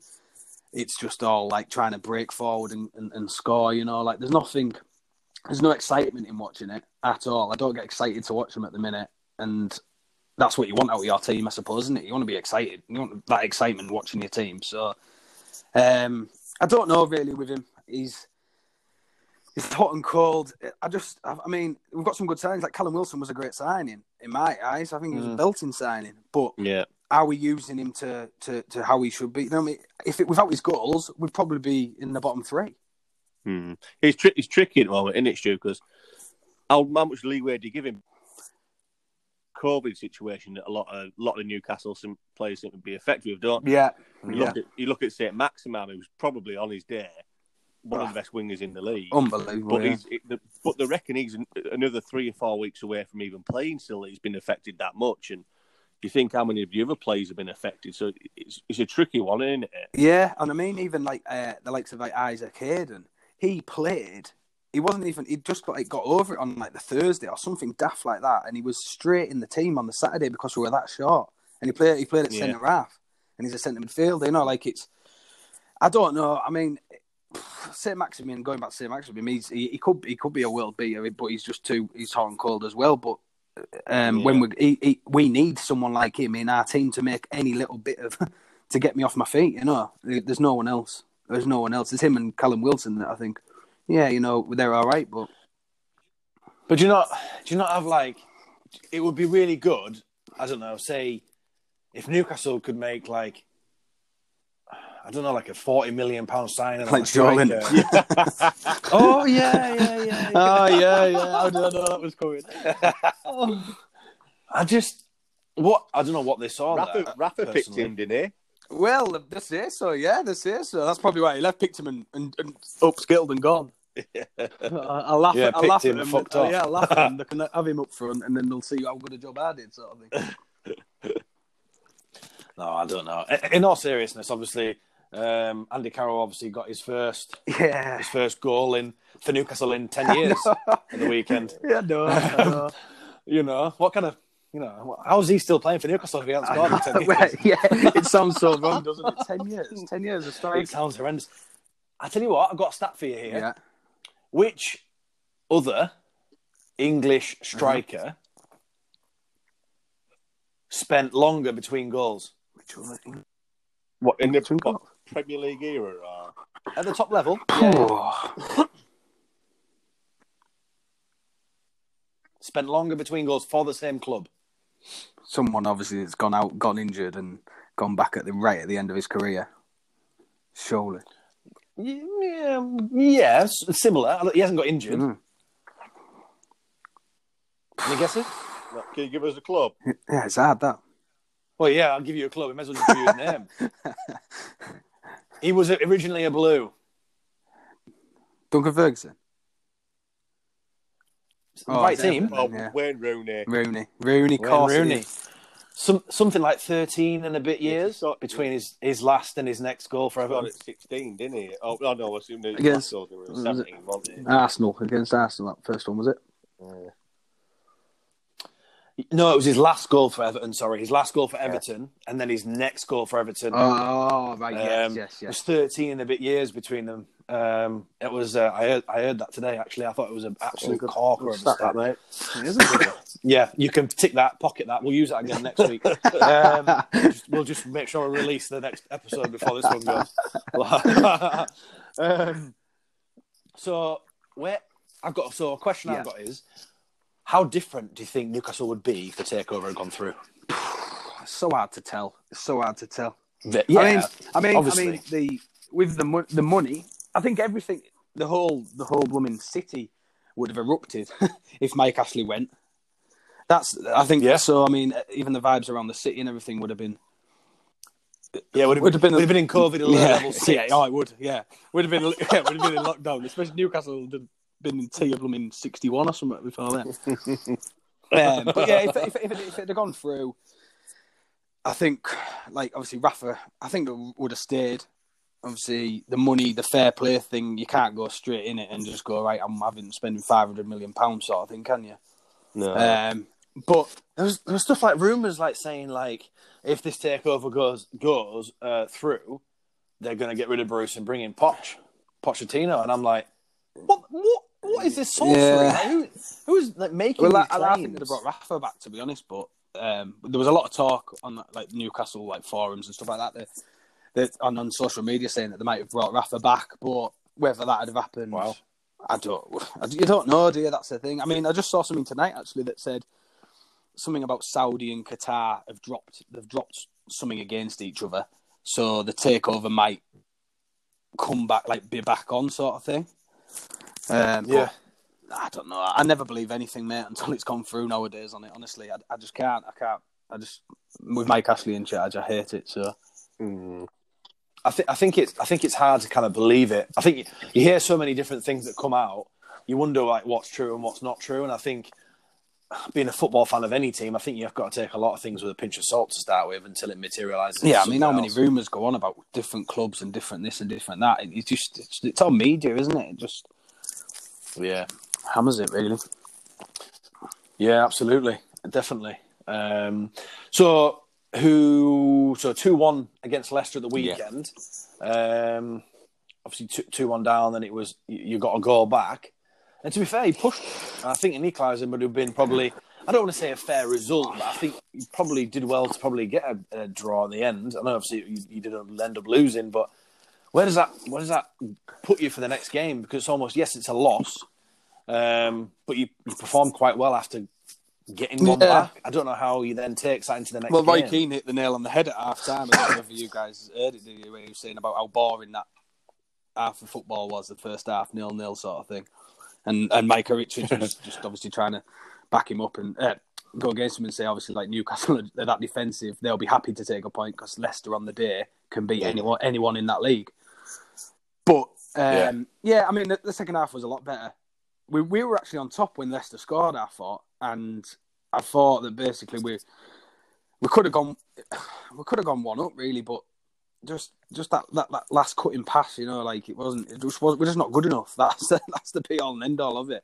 And then and then it's frightening yeah. Leicester with Vardy's pace and and what have you, and, and it's, it's frightening, isn't he? And, and like Maddison, they've got they've got too many quality players that can just hurt you in a flash, and if you don't take your chances or Or go at it quickly, you know, like, you have to... We started well, don't get me wrong. First ten minutes after half-time, you say it to every team, we need to start this half well. First ten minutes are that important. And we did. But then we found ourselves two nil down in no time. I mean, both goals were very... Got Tielemans' goal was a screamer. Carl Darlow's yeah. been on top form, really, the last few games, you know. He's been he's been outstanding, really, I think. And uh, I just and then Carroll's come on. He's obviously just got to chuck himself about, and he's got grabbed himself a goal. And we were pushing, obviously, for that second, for that for that draw, but it's just too little, too late. It seems. Stu, Stu, a question for you, mate. Yeah. So you just mentioned there, Darlow's been. He's probably been up there with your best players this season. Yeah. Dubravka's back fit now. Yeah. What what what would you do personally? I, I don't think you can drop Darlow, mate, to be honest. I think yeah. he's coming. Dubravka is outstanding as well. We've always had good keepers, Newcastle. It's probably. Or either that, or with that bad in defence that they've had to pull off that many saves, yeah. that they've all looked mint. But um, I'd, to be honest, Sean, I probably, I'd probably keep him in, mate. I mean, as a, if I was the manager, just, just the fact that how can you drop someone when he's been yeah. on? At, he, he, you've needed him when Dubravka's been out. So I mean, is is everything? Is there's a massive buzz about him. In, in everywhere you look, to be honest, around like Newcastle or even like other pundits and that saying how, how fantastic he's been. And yeah. I think if Bruce goes in and, and, and drops him because Dubravka's the, the number one, I don't know. I think it's a bit of a, a bit of a shitty thing to do, really, to be honest. Yeah. But um, I'd keep him. I'd keep him in, and then yeah. make that make. It, I mean, and then just make Dubravka earn his shirt back, sort of thing. Be interesting because it's F A Cup this weekend, so whether yeah. it's Dubravka. Is a cup game. Um, then if he plays really well in that, is that going to? I know it's, it's yeah. tricky, isn't it? It's tricky. Yeah. I mean, if the F A Cup, I'd probably play Dubravka just to give him some minutes or what have you. But I'd, regardless of how well he played, I still yeah. think I'd put Darlow back in for the Premier League game. Yeah, yeah. Um, I'd, I'd, I'd, I'd, yeah, I'd stick. I personally, I'd, I'd stick with him personally as well. When someone's playing that well, you've got to. You can't. I mean, what what more can they do if they're playing that yeah. well and they get dropped? Then it's it's as if I'd I'd be thinking if I was the player I'd be thinking what what more do I have to do? I'm never going to get yeah. I'm playing this well, the best I've been playing, and still when someone comes back I'm getting dropped. So why what's the point of me carrying on? You know? Yeah, yeah, definitely. So obviously we've we've got you on here for a couple of reasons. Um, one being that um, you're a devoted Newcastle fan. Ah, joke. Jokes, um, but obviously you play yeah. football as well. Um, uh, so let's just go into a little bit of detail, I suppose. Kind of who do you play for? Um, kind of roughly, like what league is it at? What kind of step yeah. are you playing at? And then we'll kind of go from there, just to give the listeners a bit of uh, context. Yeah. So uh, currently playing at um, a team called Borough Rangers, who are in the the old Teesside League. What's what's the now the North Riding uh, top division. Um, We're, we're a pretty good team, to be honest. We've, we we shouldn't be in that league, um, but due to obviously like um, getting a stadium or what have you, getting more seats in a stadium, et cetera. Um, we, we need that before we can then progress. Um, so that's that's that's the next stage really for us. Um, we're currently playing at um, step seven, so it's it's uh, it is, but it's it's a good it's it's, it's hard because it's a good standard of football. Um, really, um, we're hoping to progress into sort of the Northern League. Um, we have been for the last two years hoping to progress, but due to everything and, and COVID and et cetera, it's just put everything back really. So, um, sorry. Do you do you have that in place? Yeah, for everything's next season? In place. I mean, our sta- we're getting a, a stadium built actually, so it's it's all in place. Everything, all everything's literally there. It's just about. Getting it, every all the systems go to, to, to do it. I mean, it's um, it's going to be one of these sort of like four G stadiums where they're like, uh, there's a stadium up north that you mark you might know the Concert Mark. It's a it's a stadium that's got like a yeah. four G facilities and um, it's, it literally just gets it gets built in thirteen weeks. It's that quick. Yeah, wow. It comes as like a bit like an IKEA, um, you know, put together. You put it together, pop like up, a pop-up yeah. tent. But but it's actually really good. It's, you obviously have your bar area and and and, and your like however many seat, eighty seats or whatever it is, and um, all that malarkey. So it's that's the next stage really that we've been wanting to do for sort of last two or three years um, to get there. But obviously due to Um, we needed a ground. Nobody would ground share with us because they didn't want us in the league and uh, all this really. And, and we'd actually be the first team from Middlesbrough to actually be in the Northern League. Um, Stu, so what? So, so what? So for people that don't know, so what level would that be? Would that be? Would that be semi-pro? Yeah, semi. That's semi-pro. That yeah. So yeah. So it's like Supply yeah, League level, yeah. isn't it? Um, so, yeah, so that's, that'd be semi-pro level, um, basically. And, um, I mean, there's some very, very good players in, in, in the Northern League One and, and, and Two, really. Um, yeah. I mean, you yeah, could, yeah the, uh, there's quite a few players in there that choose to not go higher because they get, they get more money in their back pocket and to work two or three days a week than they would if they went pro or something, you know. So they have they have some serious uh, serious players in that league. Well, it's it, it, it's it's actually I would call it firepower. Actually, I know I know. Obviously, I, that's the they're the, the leagues I officiate in and yeah. I referee in, um, and um, you know I, I don't really have anything to do with that. But I hear like things on the grapevine, and obviously speaking to you and stuff. And you mentioned that certain teams, you know, have quite a lot of money yeah. and certain players get paid X, Y, and Z. And, and, and it's almost like, well, how do you know that? Well, we, it's, you know, yeah, it's talked yeah. about here and there. And, you know, people start to recognise names and and, you, and then you play maybe play against each other yeah. on a Sunday because you still you still play on a Sunday as well, don't you? Yeah, I do, yeah. Um, we'll talk about that shortly. Um, and uh, it's almost like, Jesus, like, that's, that's a pretty yeah. good payday. If you're getting paid, you're getting paid...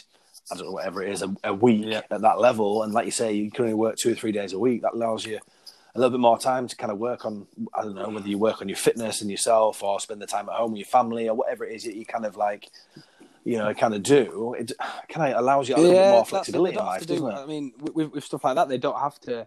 If you're obviously then contracted to a pro, you've got to be in training sort of every day or whatever it is, you know, and, and stuff like that. Whereas they can, they have the freedom to just go, right, I'll work Monday, Tuesday, Wednesday or say whatever, and then they've got the rest of the week. Or like yeah. they might play a game on the Wednesday night, and then have like the or a training day, you know, the Wednesday or the Thursday, and then play the Saturday, and then they've got that that many that much freedom or that many days off. They don't have to commit to to doing as much fitness or some some people aren't bothered. You know, it's not as strict. You know, they can have a beer on a weekend and and and, and stuff like that. Yeah. That obviously comes into play as well. But I mean, a lot of the players. Really, really good, you know. That's there's a lot of ex-pros that go go into it and stuff. Like Julio Arca was at South Shields, wasn't he, when they were in Northern League Division One? And... Yeah, yeah, yeah. Um, Thornaby have got Thornaby um... actually signed the keeper from Borough, didn't they? Uh, that Dimmy, Dimmy, yeah. um, whatever he's called. That's, that's the one, Sean. Yeah. yeah, they signed him. I was going to say. I wasn't going to say anything. I knew Sean was going to come out with that. You Matt, know, Matt, the knowledge, Matt, the knowledge that is Sean Matt, Overton. Matt, sorry, you're, you're the Greek one. Here, but is that pronunciation correct, mate? I'm, I'm happy with the pronunciation. I think sometimes we don't pronounce the, the S as much, but um, on this occasion I'll let you off because you have the knowledge. So you know, I didn't want I to think steal I refer, your line. I think like. I refer to every um, Greek as Papadopoulos. I don't know. I can't say it. Say the other ones. Yeah. Yeah. yeah, cheers, cheers. um, so obviously, um, as we kind of going a bit more into the, obviously we, um, I taught you everything you know. Um, I just want to make that I don't, I, you know, I don't want anybody to kind of get the wrong end of the stick. You know, we're we're really, we're really good friends, but I guess we kind of met obviously through the football through the football um, uh, Sunday ah, league yeah. really, and you know our our first game together probably wasn't very rosy, no pun intended. Um, However, um, you know, moving you from the uh, from up front to the left wing to the right wing, but you were only what, what Nipper, sixteen, yeah, seventeen, yeah, seventeen, I think, yeah, so, yeah, sixteen, seventeen, um, seventeen maximum, yeah, um, and uh, a lot of people would say I probably groomed you, but I'm going to say that's not true. Um, and I'm going to say that I more or less nourished you into the player that you are. Um, and uh, we've got a few questions that we might ask later, but we don't need to ask who the best manager that you've ever worked under is because it's clearly um, not me. Um, but um, well, we had, we had some really good times, and obviously Saturday, Sunday, we won yeah. plenty of trophies. But kind of you moving up and playing for Borough Rangers was a massive step um, because it was kind of moving away from the lads that you kind of gr- grew up playing with, um, and obviously you knowing the lads through the league yeah, representative definitely, team. Yeah. Um, so the league the league representative team is. So the, the team that wins it, the winning manager gets to then pick the best players, so what he deems as the best players from the league, to then represent the league in a national yeah. Yeah, tournament. So, is that right? I mean, it doesn't even have to necessarily be in the be the league um, the league manager that, that then becomes the, the rep team manager. It can be it's just who the league right. choose as their manager, basically. Um, but anyway, okay. as it happened, it was it was it was Ben who who was actually the Borough Rangers manager. And um, he has he has to choose a squad of sixteen. We choose a squad of eighteen, but um, out of like the however many players are in the league, um, and um, yeah, and then you represent a um, you represent that that league under the North Riding League in a in a national tournament which is called the F A Interleague Cup. Um, so when he's when he's yeah. picking this team, he can't just, for example, no, pick one player no, from his team, can he? Not, no, so you have a certain limit of um, of players that you can that you can choose from. I think it's something like six, maximum of six from one team, um, and then you have to choose from, from the right. other teams um, as to what you can um, what you can choose from basically. And you can't start all them six either. They have to. Right. You, I think you can only start four from. from the team, and you can bring, I mean, you could bring them on after a minute, but you can only start them them from that. So you have to pick from the best that you can pick, obviously, from from the league. From the league, yeah. Within, within the guidelines, guidelines yeah. And everyone, you, yeah. nobody can assign, a, um, nobody can who can play in that tournament can have signed a professional contract. Previously, Previously, yeah. Right, okay. So how many times, so you've, you've represented... Uh, the rep team, if you, well, obviously yeah. quite a lot of times. Um, how many seasons? Because what happens is it's you have you almost play a season yeah. that kind of starts. So let, let me get this right. It starts in kind of like September, and then that representative season would finish in yeah. um, the May, and then the team that won the national tournament would then go and represent England in like yeah. later in the year, and then you would kind of then that following year there wouldn't be a tournament, and then you would start again. The fo- that, so for example. Say there was one that started last year in September, get rid of just ignore COVID, yeah. the final will be this year.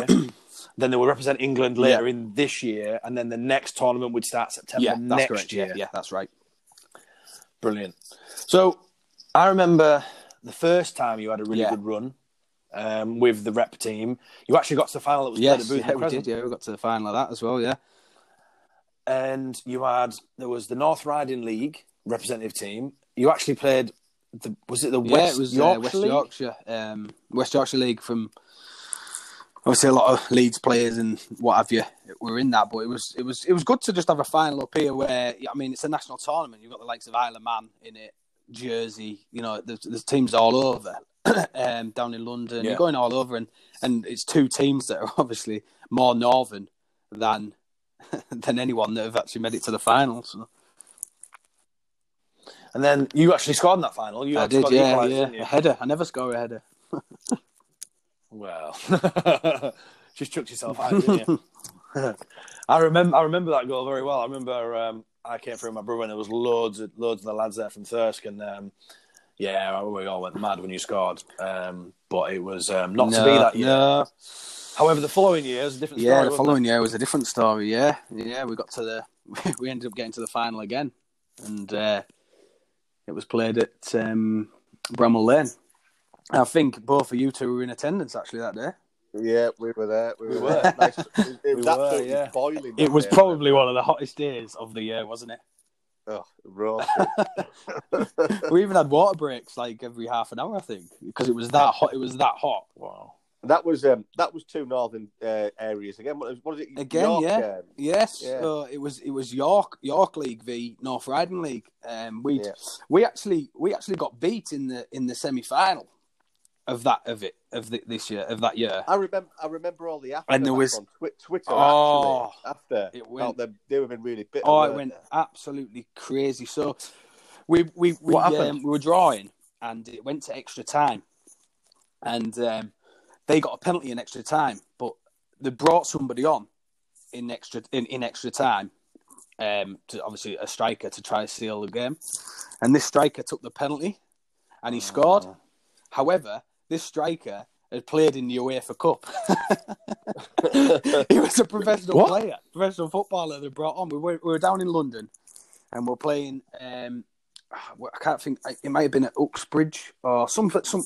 Uxbridge, maybe. It was, and, yeah, um, I remember you saying that, yeah. And, um, and we played down there, and uh, yeah, he came on in the... It was two all, I think, and he came on in the...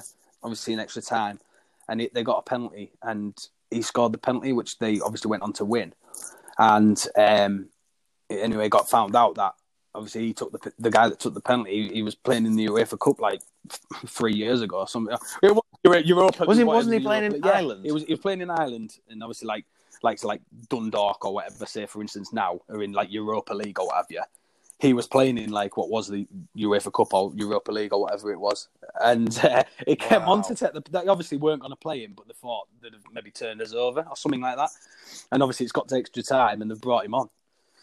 And he must have known the lads or something. They've brought him on, and he's he's, he's put the penalty away. And, but you don't know what, what the outcome would have been if he didn't take the penalty. You know what I mean? If it's two all, and so they try to cheat their way through it. So we ended up getting put back into it. Um, probably rightly so, but um, and then uh, yeah, and then getting to the final and obviously played at Bramall Lane, which was was obviously great to, to play there as well. You scored a hat trick in that? No, you scored one, I scored one. Yeah, I only got one. Yeah, yeah two one. assists, Queen, one goal, two Queen assists. Score? Queenie scored. Yeah, he went yeah. on a mazy run after, just after half time that. for my goal, and I had a tap in. I yeah. couldn't miss. Ah, Who did, right. uh, remember York had this little guy in midfield who was actually really, oh, really good. And I think I, I wiped him after about ten seconds, didn't I? I don't know if you remember. After about ten seconds, I hate him. Obviously, because I'm angry on the pitch. And I, I, I, I, after ten seconds, honestly, I, I, I went through him and the ref said, he said, if that was in later, I'll be, give, I'll be booking you. And uh, we had a lot of chew during the game. But yeah, he was really small. That was the one, yeah, Sean, yeah, definitely. Yeah, yeah, but, yeah you... Um... You're a diff- you're totally different. different. Yeah, I get. I get. Yeah, off the pitch. I don't know. I, I, yeah, I am. I'm totally different off the pitch to what I am on the pitch. But I guess that. I guess that goes to the, the want to win, and, and, and, and I'm I'm just so competitive, and I'll do anything to to win that game of football. You know. yeah. Just, uh... You know, I get um, obviously getting about and stuff. I mean, I remember. Um, Going to a cup final and, and uh, the, the captain from one team, I was fourth official in this cup final, by the way, and uh, the captain of the team saying, "Oh, you need to keep an eye," and saying it to the referee, "You need to keep an eye on their striker. You know, he, he goes down easily and he and he leaves a leaves a boot in, and oh, he'll shout at you all game and all stuff like that." And, I, and I'm and I'm stood there. And I didn't say anything, but in, in my head, I'm thinking, "Do you know what? He's absolutely right." However. However, it, you know, it's as soon as you cross the white line, it's like a mist this descends and. And you become a different person. And, and look, I, I can kind of get it. I understand because I know, obviously, when I was involved, probably one of the most yeah. hated people in the league, you know, to be perfectly honest. And I, and I don't say that, well, I was quite proud of that at the time. However, however, I look back at it and I think, you know, I, it, it was purely like a down to uh, a competitive nature and, and not wanting to give anybody else an edge. And just, yeah, I don't, it wasn't, it wasn't meant in malice. No, it was just... I guess how I kind of come up, brought up, and how I kind of didn't like doing having anything else but, but winning and success. Not that I won many trophies in uh, in my time as in my time as a full time manager. Um, however, won plenty of trophies in my time. Yeah. But, um, anyway, that's about me. Um, yeah. So you won this trophy. Um, So, the next, next? so we won that trophy. Next stage was going on to uh, to represent England in a in a. Uh, what's called the UEFA Regions Cup. So it's just the next step. So you basically go, obviously, national and, and you, you, you're going around Europe. So the we actually got drawn. You, it gets drawn out and who's in your group. And we had uh, Romania, Slovakia and Republic of Ireland in our group. And Republic of Ireland were actually the holders of it. And we had them in our right. group. And um, so we're thinking, oh, great, that's this is it. Like, it's going to be tough. You know, we're going to know what we're up against sort of thing if we're against them. They've been there and done it. And, um, yeah, we, we, we went over to Romania because um, it gets drawn out of a hat where you go in your group. And all the different groups go to, the, to the, this one yeah. place, all the teams, and you go out there for, for sort of ten, fourteen days, whatever it was. Stu, can I quickly yeah. So you've gone out to Romania. Yeah. So how does that work with... work commitments and yeah. um, getting time off and did what? What how, how was it all funded? It, was it all funded by the F A? Yeah, or? partly parts were, um, and partly not. It was it was more it was more you had to get the sort of the holiday off work really. To be fair, if you wanted to go, um, uh-huh. however, like everything was was paid for. You know, like it, it wasn't there was not none of that. It was just your time off work that you really needed to get to get to yeah. go. Uh, Did any of the, any of the lads have to miss out then? Could no, I, every everyone actually got on it, so it, it'd have been yeah. it'd have been horrible to um, yeah. to to uh, miss out. I mean, it, yeah, I'd, it, the lads had worked that hard to get there. It'd have been it'd have been horrible to not to not go out and then put on the England shirt and and go play for your country sort of thing, you know. Mm. So, okay, before I go into more detail of the games and stuff, what was what was the feeling like knowing that?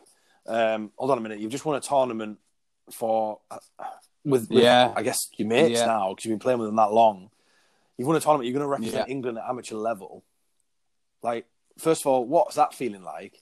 And second of all, what was the first feeling like when you put yeah. the training kit on? Honestly, it was like kids at Christmas. Everyone when they were over there, you know, like you get yeah. The kit man was he was the best crack. He'd been there around the block. He was called Jimmy. He'd been around the block that much of all these teams and like with England's C team and all this, and he knew every joke in the book. Honestly, he was. He was honestly, he was so funny. And um, obviously, that kit man, he gave out the kit at the start, and everyone's there with like all your brand new training gear laid on your beds and taking photos. And it, it, honestly, it was like kids at Christmas going down and just getting getting into your first present, you know. Because I mean, I mean, when you're growing up, every lad's dream of, or what have you is to play like whatever, but your country, isn't it? I mean, regardless of like the level, you know. But um, it was yeah, amazing to just to just get the kit and everything about it. The whole getting on the just before we even got there, getting on the. Um, on the bus at the Riverside and heading down to, to Luton Airport and then meeting like the doctor, the physio, all the all the guys that came over, because like you're in you're in like your England suits, your England ties, and everyone's looking at you like who are they? Who are they? You know, like you're getting looked at to say, oh, they're all England team, they're England team. Like you can hear people saying it and that. It's just it's mental crazy really. Um, but yeah, just it's surreal, really surreal. Nobody, I don't think it sunk in till maybe like halfway through when we were there. That that was that was happening because everyone was that giddy. it's it's something that um, you know I personally can never imagine, but the feeling of it's it's almost a bit like pinch oh, yourself. Yeah. Is this happening? Um, kind of moment. Um, but so you flow out. Did you have you obviously? You yeah. Spend, you, did you train? Did you spend much time getting you to do anything night, apart like from obviously football? Like it was, it was, it was your threat exactly how the, the the main England team were. Everything their their whole um, right sort of every, everything that's that's planned, whether it's from the top level with, with like Gareth Southgate, whatever, all the way down the England team, all the way through, it is exactly the same. Nothing changes. Yeah.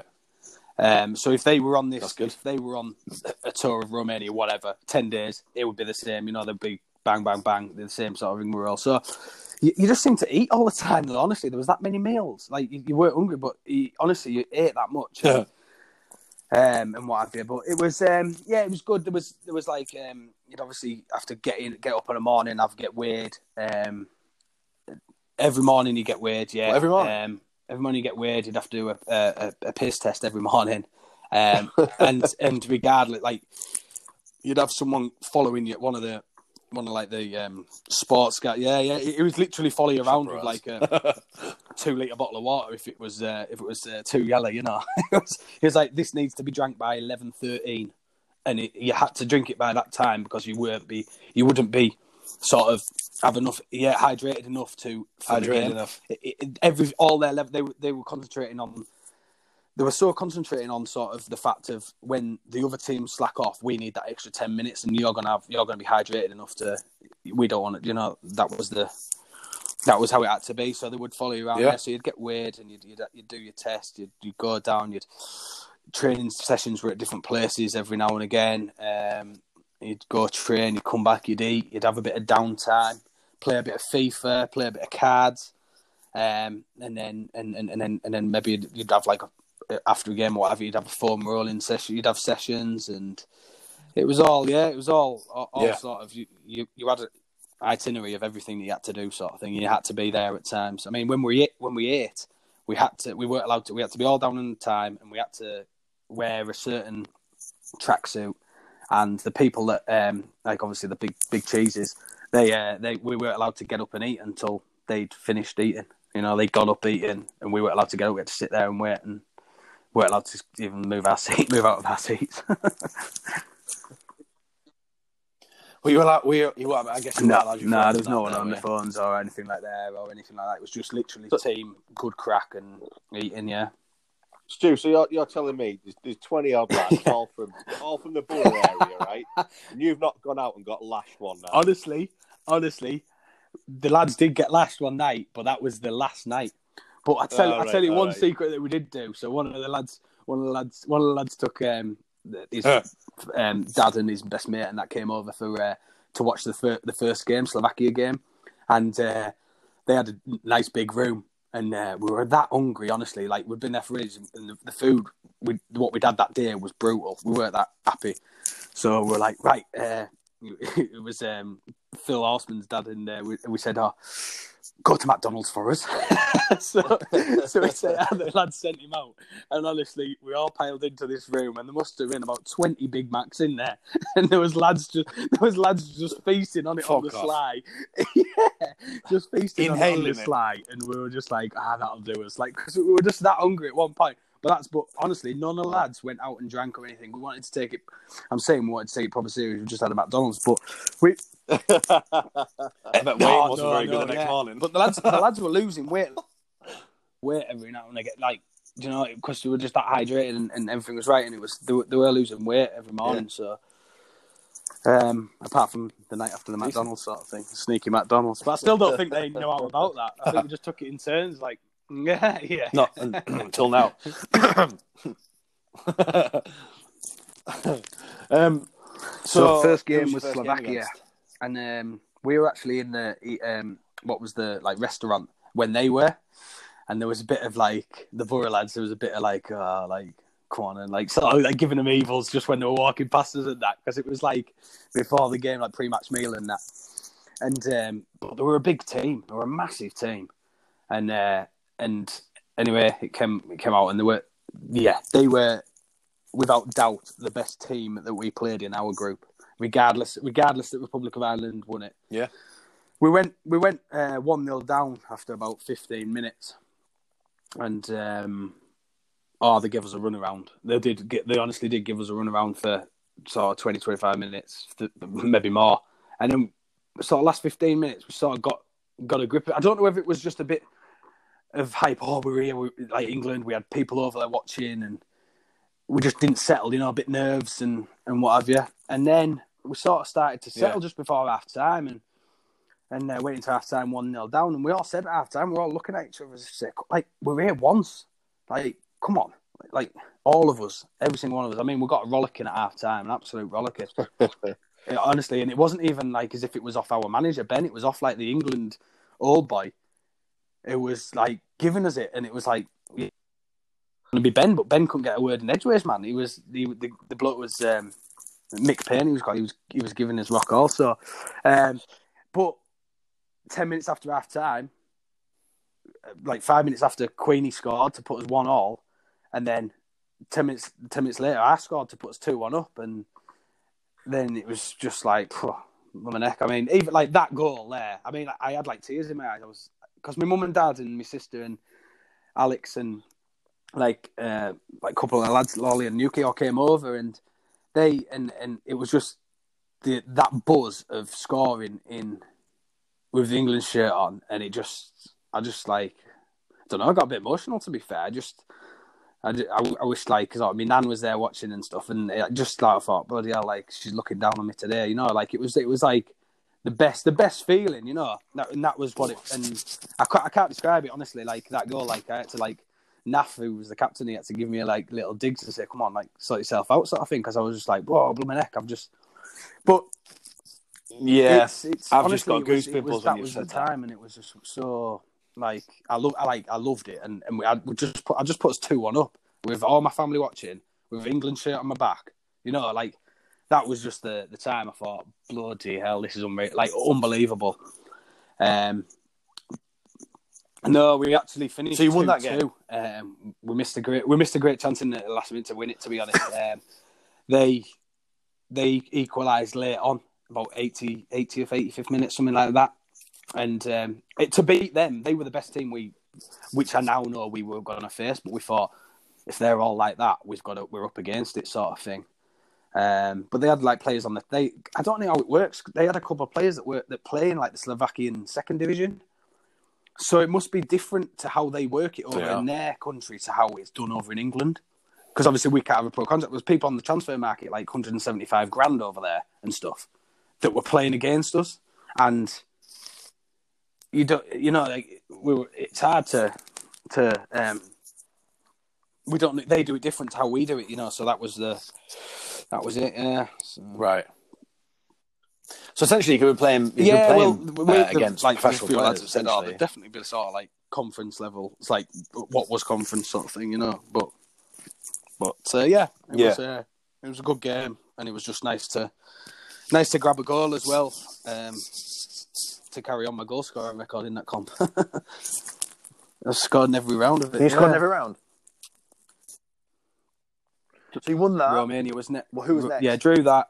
Romania drew that, was next. Sorry. The, and they had a big crowd that come and with the uh, what them vuvuzelas is it? Uh, like God, oh, give. Honestly, they had a big crowd. Yeah, they loved yeah. it. Like even when we were getting off the bus at the stadium, they had loads of Romanians outside chanting and what have you. We had to get like steward, like stewards, loads of stewards. We had to get like cordoned off going into the ground. And that they had loads watching. They, they they loved it over there. Yeah, yeah. Wow. Yeah. Well, I remember, I remember turning that game yeah, on the live stream. Yeah, actually. people, watching, watching, people watching it back home because um, um, parents and, and, and what have you, they came, they flew back. They only came out for the one for the one game, um, so a lot of people watched it back home. Yeah. So how did that game go? That game for me, to be honest, um, it went. We went two not down to to, to two. Um, probably mistakes from the keeper, really, and we were we were the miles better team as well. We should never. We started slow and there were two two bad mistakes. So we had it all to do. two nil down at half-time. Um, still the better team. Couldn't capitalise. And then we finally got um, a penalty um, in about the seventy-fifth minute. And um, I took it and scored. But we're still two one down. So we got the ball straight back. And then sort of ten minutes passed. Um The ball, I think the, one of the balls played into one of our centre midfielders, and um, it's played it into my feet, and I've I've spun the I've spun the um, the set, yeah rolled yeah rolled the central defender. You rolled him and yeah. um, been brought down for a penalty. But as I'm actually getting up, and I like sort of to to appeal for the penalty, our left winger, who's probably the biggest lad on the team, biggest, muscliest, strongest lad on the team, um. Is, is actually, and his knees hit the side of my head into my temple, and um, oh. yeah, so so that's happened, and I'm I'm gone. Basically, I've uh, don't remember it at all. You no, don't remember so it, do you? They've um, what's happened is I've, I'm obviously knocked out.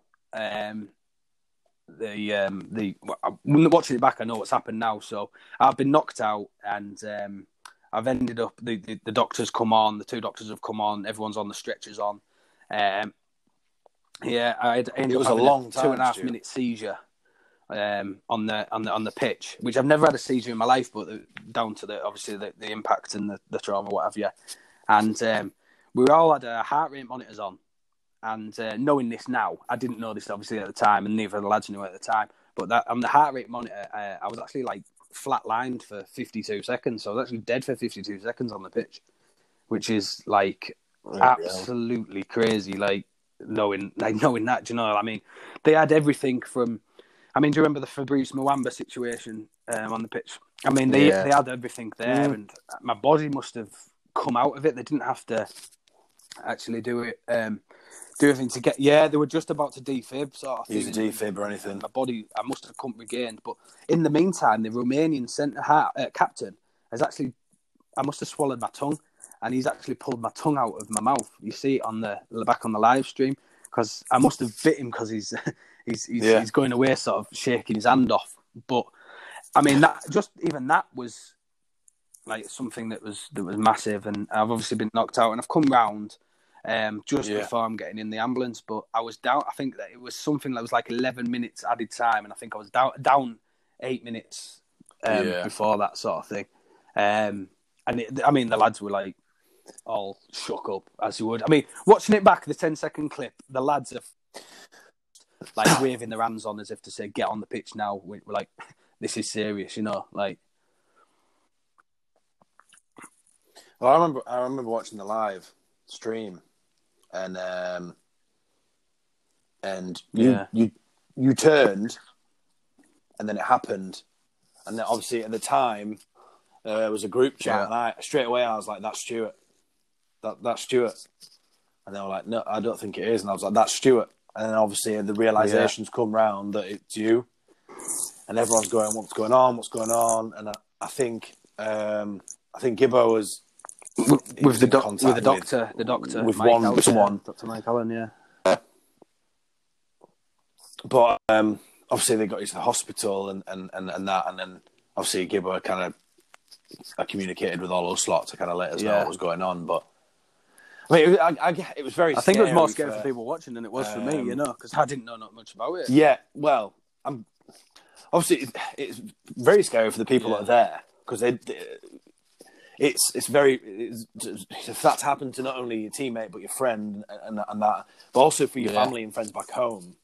You know, um, I, I was a bit speechless, but you know, obviously your family as well. I really oh, felt for yeah. like your mum and dad, your sister, and, and your uncle and that because it, it was just helpless. There's, there's nothing you can do. It's almost like oh, what I can't do anything. I'm in a different country. I can't do it. I can't. You know, I can't even get in contact with him.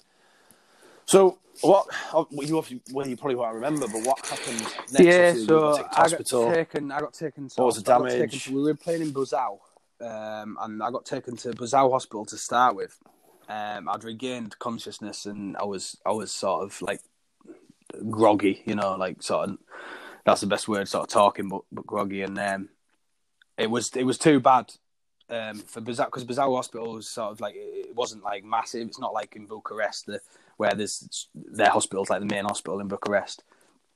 So I needed more scans. I needed more more time. They, they had so much damage that I needed to go to like the main hospital and get straight in.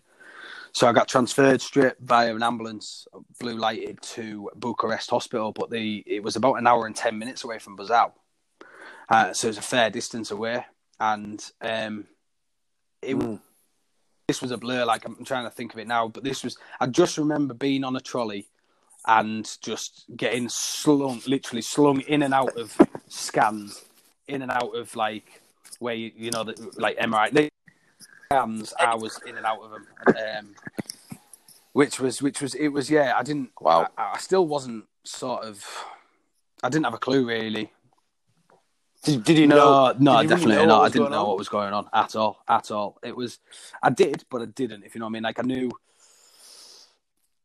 people were telling me what was happening. People were telling me what was in, happening, yeah, but you I didn't, didn't really yeah, take it, it in. Was, it was hard. It was, I've never been in, like, obviously knocked out really before, so I, I didn't really know what, what to expect. But then, obviously, the how bad it was, it, it got worse. So, So did did they find the full extent of the injury so, while you were in yeah, Romania, so or did they the, not yeah, find so the full injury until they got the home? Injury when I was out there. Um, we, I, I well, I had a bleed on the brain, which was very very scary because obviously, that, and if that was um, if that progressed to, to anything larger, I, I wouldn't have been able to fly, you know. Um, so I had a bleed on the brain. No. Um, I'd like um, fractured my cheekbone, fractured my eye socket, fractured. Do you know what? Uh, fractured skull. Um, I had, yeah, I had fractured um, wow. a hell of a lot of, uh, a hell of a lot of places on my right hand side. Yeah, which is a lot of damage for a knee. Um, yeah. Um, so I did. I, I fractured all that. I had to have two days in the Romanian hospital with not anyone speaking like sort of English, which was very like scary in itself. And I wasn't allowed anybody to stay with me, and they were obviously an hour or so away. Um, and the yeah, wow, that's, and the, that's that's pretty I mean, um, I, like and, and, intense. And the, Lawrence, who was the, the, the main the main main gaffer there, he was absolutely adamant, no surgery whatsoever on him until he's back in England. And that was what I was worried. That was what I was worried about. Was obviously wow. me sleeping on my own in a in a bed. Like, oh, what have you? What if they took me for an operation or? Took took me for something that was that, yeah what yeah. took me took me for something sedated that wasn't you really done, and that, yeah. The, the, the absolute adamant that I don't get it done in there. I have to get it over in England, and that it, it was scary. It was scary. I had to wear, like, honestly, I was wearing clothes out of like a lost property box at P E. They, they made me put some like horrendous, horrendous gear on that just to sit. I, I, I was I, obviously I was in my kit, the sweat box. Um, the doctor he he actually brought me like some tracksuit, like an England tracksuit, which I just wanted to wear. That was out, the sound with shorts on, and they wouldn't let me wear it. I had to wear their stuff, and it was it, oh, it was horrendous. So did they, did yeah, they cut the kit off you? Cut the, um, the shorts and socks off. They didn't cut the top off, um, off me. Um, but everything else got, right. got cut, sort of cut off me. Really, um, I don't know why they cut the shorts in that, but they, they obviously couldn't get them off. Well, I was uh, just thinking that. Uh, then they just thought, I'll just cut them off and, yeah. and get get them off quicker. So, but yeah. that's, that's bizarre. That's why I didn't so, want any uh, operations over there, mate. So you, yeah, yeah, yeah, because you didn't want them, you didn't basically, you didn't want anybody else to no. steal your other socks, socks and shorts, did you? Really? so how? So you, you then met up with no, the guys so the, and well, travelled home well, I was in with them. The lads had a decision where they were told that they could train or they could go see Stu in hospital, and they all they all got a bus from Romania and, and um, came over to. to um to see us, which was like really nice, you know, like, because it was horrible. I didn't know what had happened. Then next thing, I'm an hour or so away in a hospital, Romanian hospital, very little people. Yeah. So, so yeah, I had to come out of hospital, and um, that was a fight because they wouldn't let me out because I didn't have my um, blue. No, you know the blue um card. All right. You, that's what. Yeah. You, oh, your N H S obviously card, I, I your European, it whatever it is, shin pad or something. You know what I mean? I was never going to have it. So I've gone straight to the hospital, and they were like, "No, you can't get out without it." And the doctor was there, so it actually was. It became the mission. I had to sneak out of hospital, and this is no joke, no joke, honestly. So right. the doc was like, "Right, I'm going to speak to their doctor, and when I'm speaking to their doctor, you need to slide down that corridor and turn right." This was honestly no joke. This was the mission. So I would, yeah, well, not slide, obviously. Like get down, slide. I had my sliders on, but I had to get down the corridor, get down the corridor as quick as. It was honestly, I hated it. Um, so I'm there trying to sneak out, and um, I, they, they obviously saw or what have you, and they were like, "Where are you going? Where are you going?" And then Lawrence, the main man, literally, these were his words. He said, "I've come for the boy. The boy's coming with me." That's what he said to the to the. the honestly, yeah, yeah, yeah. So he's like something out of like um, Taken or something. Like, right, and then you, I don't know how they winged it, but they did. Um, he was like flashing his F A credit card about, so he probably had to pay, pay to pay to. He, had, he probably had to pay to get me out. and um, and uh, yeah, so obviously because yeah. I had a bleed in the brain, um, I wasn't able to fly back with, with the with the boys. There was still another game which I went to watch against Ireland. Um. However, there the trip and they draw that game, well. but uh, which obviously was good because we didn't lose. But um, yeah, unbeaten. Um, so it was tight. The, the group stage was tight. But I, I, I was gutted. Honestly, I was sat there absolutely gutted to not play that game. Like it was just, I, I hated watching it, hated it. But I had to be on the mend, and then um, the the F A. I wasn't allowed to fly with them. I had yeah. to fly. Get my own flight back um, earlier that day, um, which well, it was private jet home, to be honest. Um, but I think it was something like the F A had to pay like twenty-two thousand pounds to get me home private jet. um, just because Shit. to fly at a higher altitude, like higher for the pressure, with the cabin pressure and that, um, I had to be flown obviously lower, um, not as high up. So Jesus, yeah, Christ, so they that's all. Decent. They paid for me to get me home. They, they looked after me, to be honest, the F A. They looked after me. Well, obviously, circumstances aren't great. However, the fact that they've done everything they can to make sure you're all right, you're comfortable, is, yeah, is, no, a, is did, a credit they, to they them. Yeah, I mean, they even... When I, when I got home, obviously, I had to have quite a bit of time off work. Um, I went for my operations, got flown back, went to uh, to James Cook um, in Middlesbrough and um, had my operations there. And honestly, I can't tell you how bad.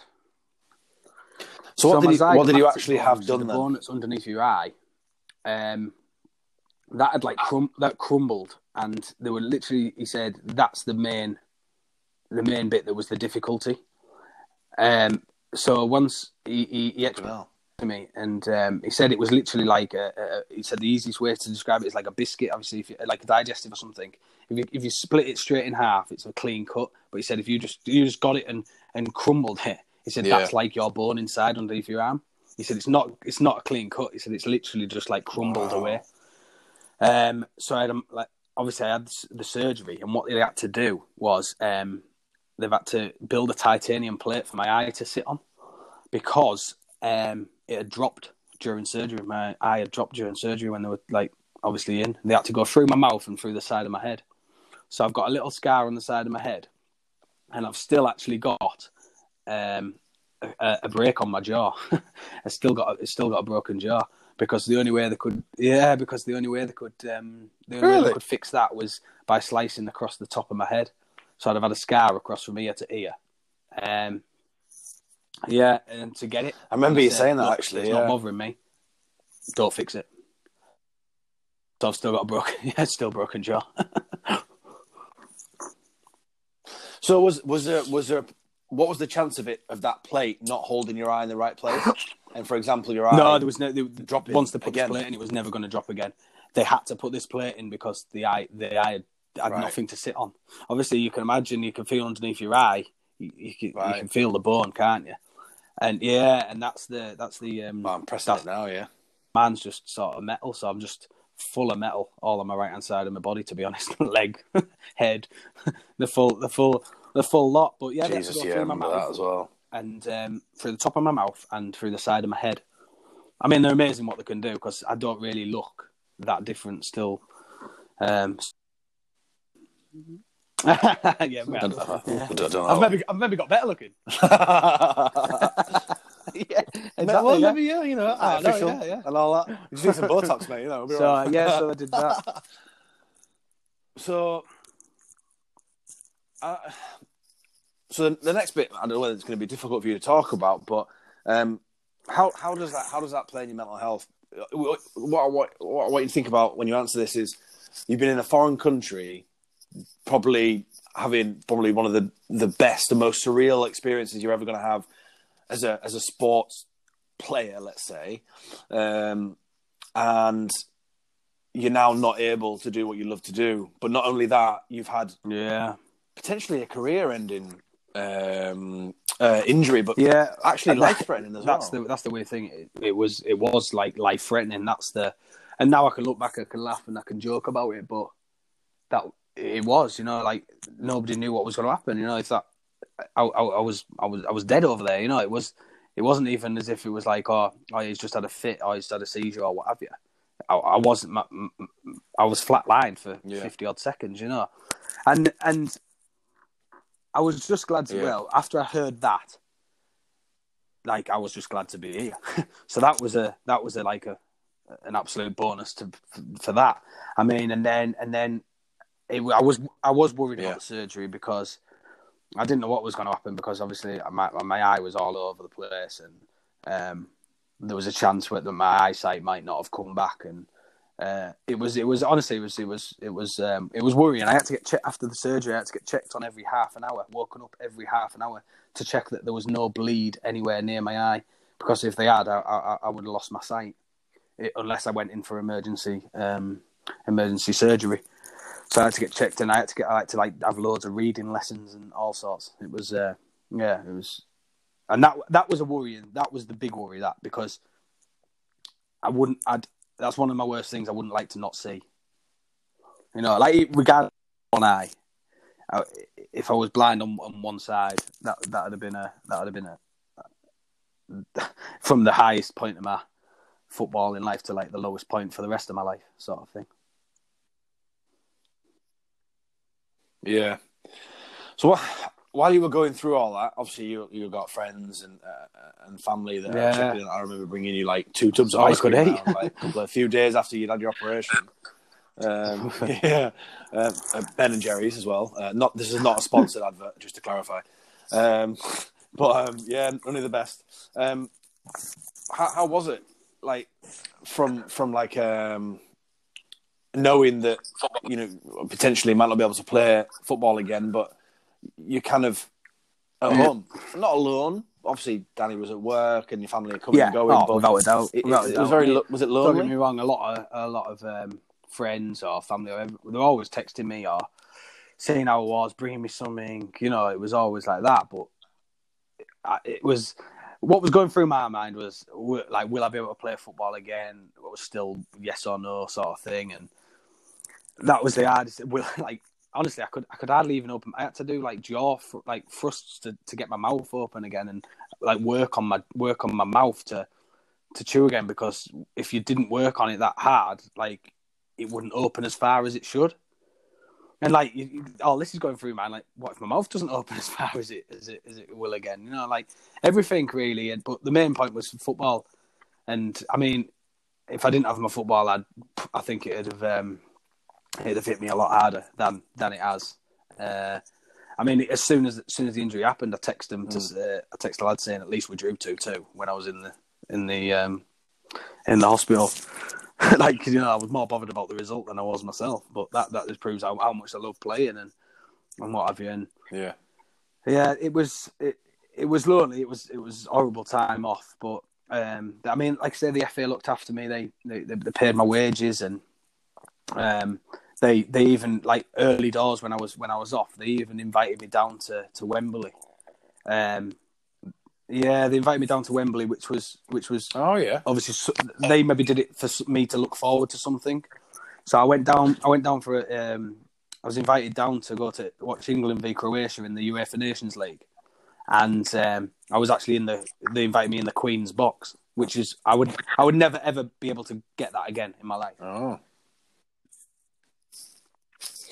We probably haven't been the only person to be in the Queen's box, mate. yeah, yeah. So um, we invited, you went down, was down right? and um, paid for our hotel, train tickets, the lot, and we just had a like a, a meal, and there was loads of um, ex-pros in there and what have you. You could meet and greet and, and sit and watch the game, and um, yeah, just. But so that I mean, going back to when you were saying about oh, was it lonely and stuff? That was something for me to look forward to, you know, knowing knowing that I was getting getting paid, so I wasn't yeah. worrying about the. Of anything and, and knowing that I had that to look forward to, and then like the better news every time I was going to the hospital every week, the news was just getting better and better and better. Um, um, so as much as it was lonely, it was yeah. it was it was good to know that everything was going sort of rising.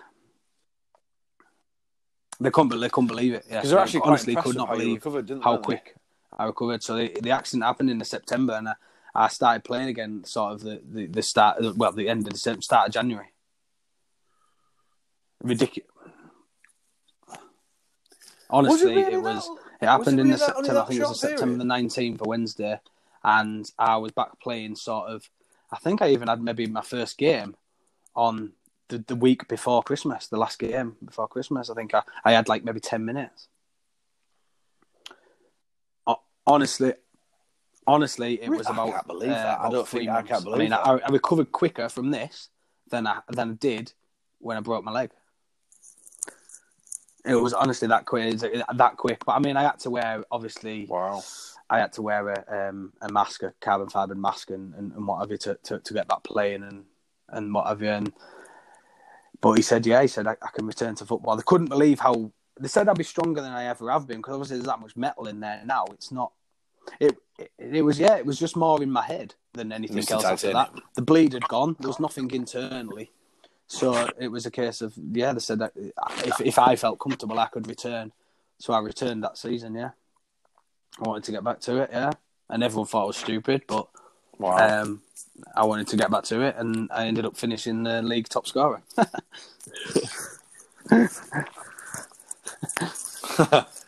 Um, yeah, um, with what playing half a season. That's impressive. No, I don't wear it anymore. Um, do you um, still wear the mask now? I wore it for that season. I wore it to start with for the following season, and um, I got sort of like, um, like spoke to the doctor and, and what have you, and sort of found out his advice, and um, he was happy to wear it if I was happy to yeah. not wear it. So it was advice yeah. given that you, you could w- not wear yeah, it. Yeah, no, it wasn't a case of you need to wear it. Need to wear it. or what have you. I mean, I don't know what happens with sort of the Petr Cech injury. I mean, does he need to wear that skill cap? Did, did you know that? Or, or, or does he just wear that for like his, for his health, you know? Like, well,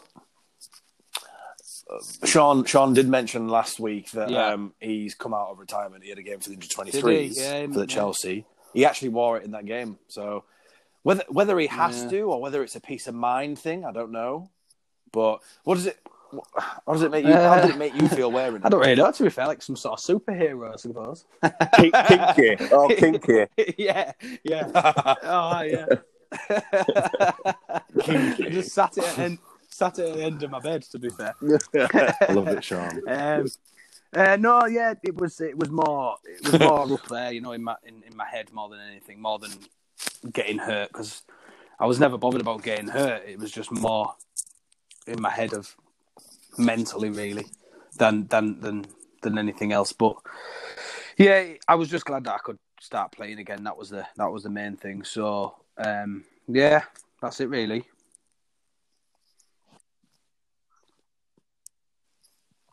So it, would you? It's, it's, I suppose it's hard, really. But anybody that kind of has a really bad injury due to football, is there any advice you would kind of give them about kind of recovery and? Kind of thoughts going through the mind about playing again and the apprehension of what could happen. Don't play, don't play any football. Kind of advice and you, you won't get it. Give anybody? no, no. Seriously, but, uh, it's it's hard because I guess everyone is everyone is different. But from my personal experience, like I would always, I always wanted to go back to football, no matter what, unless I unless I couldn't.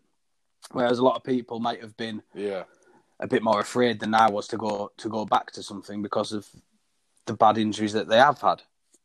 Um, I guess it is hard that way, but yeah, no, I think mentally, if you are, if you are strong, you will, you will, and you and you want to go back, you are going to go back, aren't you? That's the that's the thing. I mean, look at um, Jimenez, mm. his injury the other week. I mean, that was the skull injury, wasn't it? That for um, for Wolves, and is he going to be back yeah. playing? He'll probably be back playing, won't he? You know, like after a bad.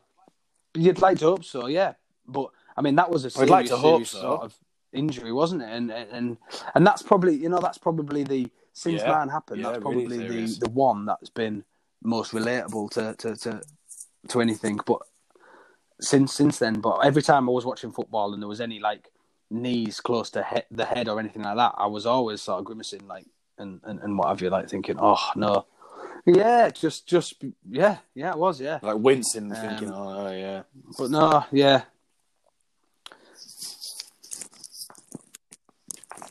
Yeah, I, look, it's um, it's something that you, you wouldn't wish anybody to go through. And I guess being unfortunate enough to happen to you, I guess you're fortunate enough now to know that yeah, on my right hand, you're on my right pretty hand much side. Unbreakable. Yeah. Um, you know, you've, you've had some terrible injuries. You know, your foot with a bottle, and you know, uh, you know, and um, we'll, we'll blame that. Daft, we'll blame yeah. that um, yeah. being yeah. Uh, young and, and dumb and full of drink. Um, but I guess, I guess yeah. we all do daft stuff, don't we? yeah. But that was that was horrific as well, by the way. Um, but I mean, it just kind of it comes down to kind of um, just making sure that I guess. Your mental health is is in a position where that's part um, of it. That you've got good people around you, and, and you can is, talk. Is, is I mean, to, to everyone and people around you, people talking to you. Because well, I even noticed it just from them three months off. Sort of how how lonely it was to just be at home and the same thing day in day out, not doing anything. It just you, you your mind goes into sort of overdrive, and you're thinking everything, you know. And that's it. But with people messaging and. Just a little text or what have you. It just it does it does brighten up your day. It, it, it does so. It and and it, yeah. and it did then. Certainly did then because I couldn't do anything. I couldn't. I couldn't. I wasn't allowed to go out because of my head. You know, I wasn't allowed in case I, I, I collapsed or anything. So I had to. I had to be careful as well. So yeah, yeah, and it's it's hard. It is hard. So, um, yeah, thanks very much for sharing. It's uh, it's a good insight. I, I hope the listeners kind of, um, you know, obviously appreciate kind of how we get from from from that yeah. happening. I mean, there'll be loads and loads of people out there that will know you they probably won't know the ins and outs of, of first of all, obviously the experiences of, of getting to where you were and playing at that level, but also kind of uh, the ins and outs of the injury and, and kind of yeah. the recovery and, and kind of all it took to kind no of get problem, back. Mate. So, yeah, thank, thanks for sharing. Um, so before we kind of wrap up, there's always a few things that um, Sean and I ask. Uh, Sean, you no, you can't to ask, Sean. No, before we kind of move on. I need it fully clean, mate, before you sent it to me. No? yeah, you, you yeah. Gonna, uh... I'll have to. yeah. have you got? Have you got a U V light? Well, um, um, would you have anything to add, Sean? Normal questions, mate. No, I said, do you have anything? Well, sorry, do you have, do you have anything to add was, regarding? I was say, was, um, was there ever any injury any or anything like that before we move on? You, you might not ever play again, or was did the? It was more, yeah, they, they did. To be fair, it was just more the um, the bleed and, and, and what have you, really, um, and how it would how it would affect me mentally. But yeah. as for um, as for um, the the. impact or what have you, you know, the the, the bones and, and, and all the metal that got put into me. There was never, never any doubt there because it was always going to be stronger than it than it was. Yeah. But it was just the internal stuff that um that was kicking about and like flying around my head and what have you. That was the like if, if there was a bang, would anything affect or what have you? But no, everything came back okay. Um, yeah. After once I got back and that and and then it was just yeah mentally if if I felt capable enough if I wanted to go back playing or if I didn't and um but yeah I was I was I was sort of like two and a half months um quicker than they thought I was going to be, you know. Yeah. so so the, the the healing time was was ridiculous, honestly. The, the doctor couldn't believe it, but um but yeah even like I mean the the, the doctors out that came out with us, the England doctors, they they well they saved my life, you know what I mean. If I if it had happened if it had happened over here and it was just a normal game, whatever, probably wouldn't be here. That's that is yeah. the, that is the worry. Yeah, I had every I had the, the best like mm. sort of care that I could have had where it happened, and that's like the best thing that I always kept thinking in my head as well. You know, like that, like if it had happened over here, would I be here?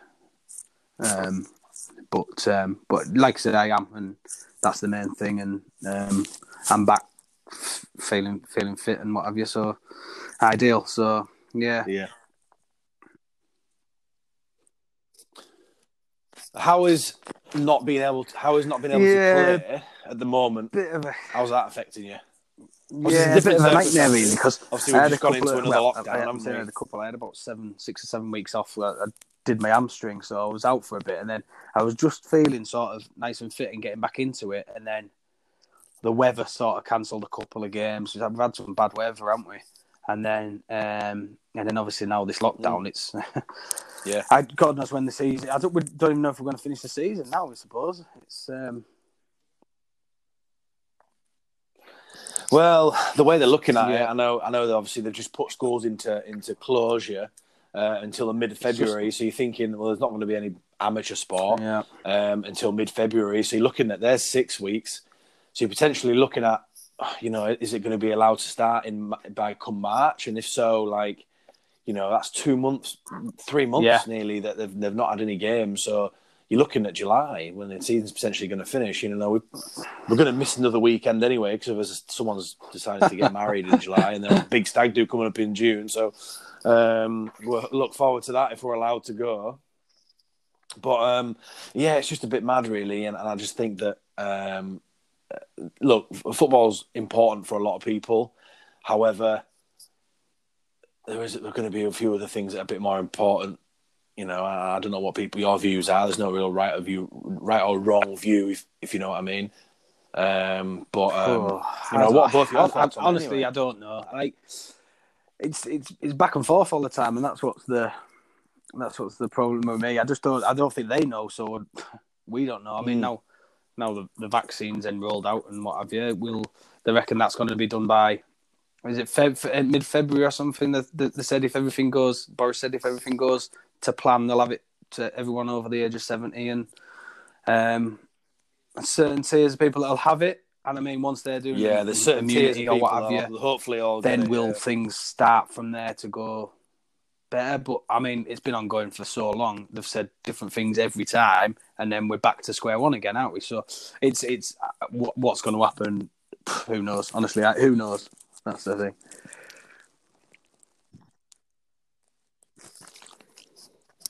It's absolutely crazy. Absolutely yep. crazy. Um, anyway, I've got a question for you. Yeah. I know you like a drink because we've had many a drink together. Yeah. And I'm pretty sure there'll be many a drink that we have in the future. Um, you know what? This is tough. This is tough. I, I really like a pint of Guinness now, you know. Love a pint of Guinness. Go to... Yeah, well, I wasn't going to say yeah. that might be your go-to, but um, I'm just going to interrupt. I'm going to interrupt you because um, the Southampton no, manager's just fallen to his knees and started crying because they beat Liverpool. Yeah, he's just fallen to his knees and started crying. One nil. He's crying walking on the pitch. You'd, th- you'd think he wouldn't walk up or something. I'm, I'm, I'm fair enough for beating Liverpool. Wow, but c- come on, he's crying. Yeah. There's got to be something else to that. He's maybe backed one nil. Um, anyway, uh, Guinness, go on. Sorry, carry on. um, yeah, yeah, yeah. In, Ings one nil. Um, yeah, go, go Ings to drink. First. I, I, if I go out, I'm, I'm more lager, but I have started drinking a lot of Guinness now, so I'd probably say it's going to be a Guinness or a, or just a, a Carling or something, you know, just a normal lager. No, no, well, yeah, I suppose you've Guinness. Got to look at it this way, right? If you have a Guinness, at least you don't need anything. Uh, happy days. That's right. um, so, so Danny's making you a nice juicy bat, mate, on a Saturday morning. hey, hey, what? I best, what? I best get what? That mask on. Excuse me, can you rephrase? Can you, can you rephrase that question? You squirt on it, mate. Um, Red or Brown? uh, oh, it's got to be Wes Brown all day long. Oh dear, Wes Brown. I'm not hearing much red. Yeah. In fact, no, I'm pretty sure the yeah, only person with that question that said red. Yeah, yeah, Brown. I'm just. I'm gonna have yeah. to try it. I'm, I'm, I'm just not. Um, I'm what just are you, Sean? Sean? Sean, are you Brown? Like? Yeah, Brown, mate. You're yeah, red. You're red, Mark, yeah. I'm brown, you're red. Yeah. Wow. yeah, I am, yeah. I pretty, pretty, to be fair, I've pretty much red with everything. I used to have it a lot. Um, apart from a summer dinner. I can't have sauce on a summer dinner. Mayonnaise now. Than, than Just gravy. yeah, yeah. Hey, really? I do know, I'm actually a hot sauce man. I really like hot sauce with more or less anything. Just, I don't know, don't know why. I just turned in last year. Maybe it's lockdown, maybe lockdown's turning into a hot man. Let me rephrase that. Hot sauce, man. um, I've got another one. Um, pizza. You see, like, I love... Does it belong? I love ham and I love pineapple, but I don't love it on a pizza. Yeah. You see, if it's a buffet and there's, like, a little bit, really? I'll have you. I'll maybe, I'll maybe dabble into it. A little bit, but if oh, if you're getting me ordering one, it's I'm I'm out, lads. Yeah, but if you were ordering a pizza, you so, well, I'll be one. Full of Guinness anyway, so I won't get one anyway. All right, just get me some. I'll have some floor kebab. That's fine. Just leftover kebab that's been on the floor. So before we before we no, wrap more up, good, mate, uh, more good. Sean, anything else you want to ask or add? No problem at all, lads. You're yes, good. Stu. Stu, thank you very much yeah. for your time. We're um, we've we've had a ball tonight. Um, thank you for, for sharing. Thanks for coming on. Um, I'm sure that um, uh, plenty of listeners will, will relate and obviously be able to kind of know your kind of your journey, your story now of kind of what happened. And, and um, yeah, I'm pretty sure they'll um, hopefully get a couple of texts to say you're, you're absolutely rock solid. Don't come anywhere near me. Uh, but um. Look, look after yourself in this new tier, and I'm sure as soon as we come out, we'll grab, we'll get together. Yeah, definitely. Yeah, hundred percent. Yeah, some uh, some bats of brown sauce, some pineapple pizza. yeah, that mask. Bring your mask. right, lovely. Yeah. right, right, look after yourself. Thanks right. again, right. and we'll see you soon.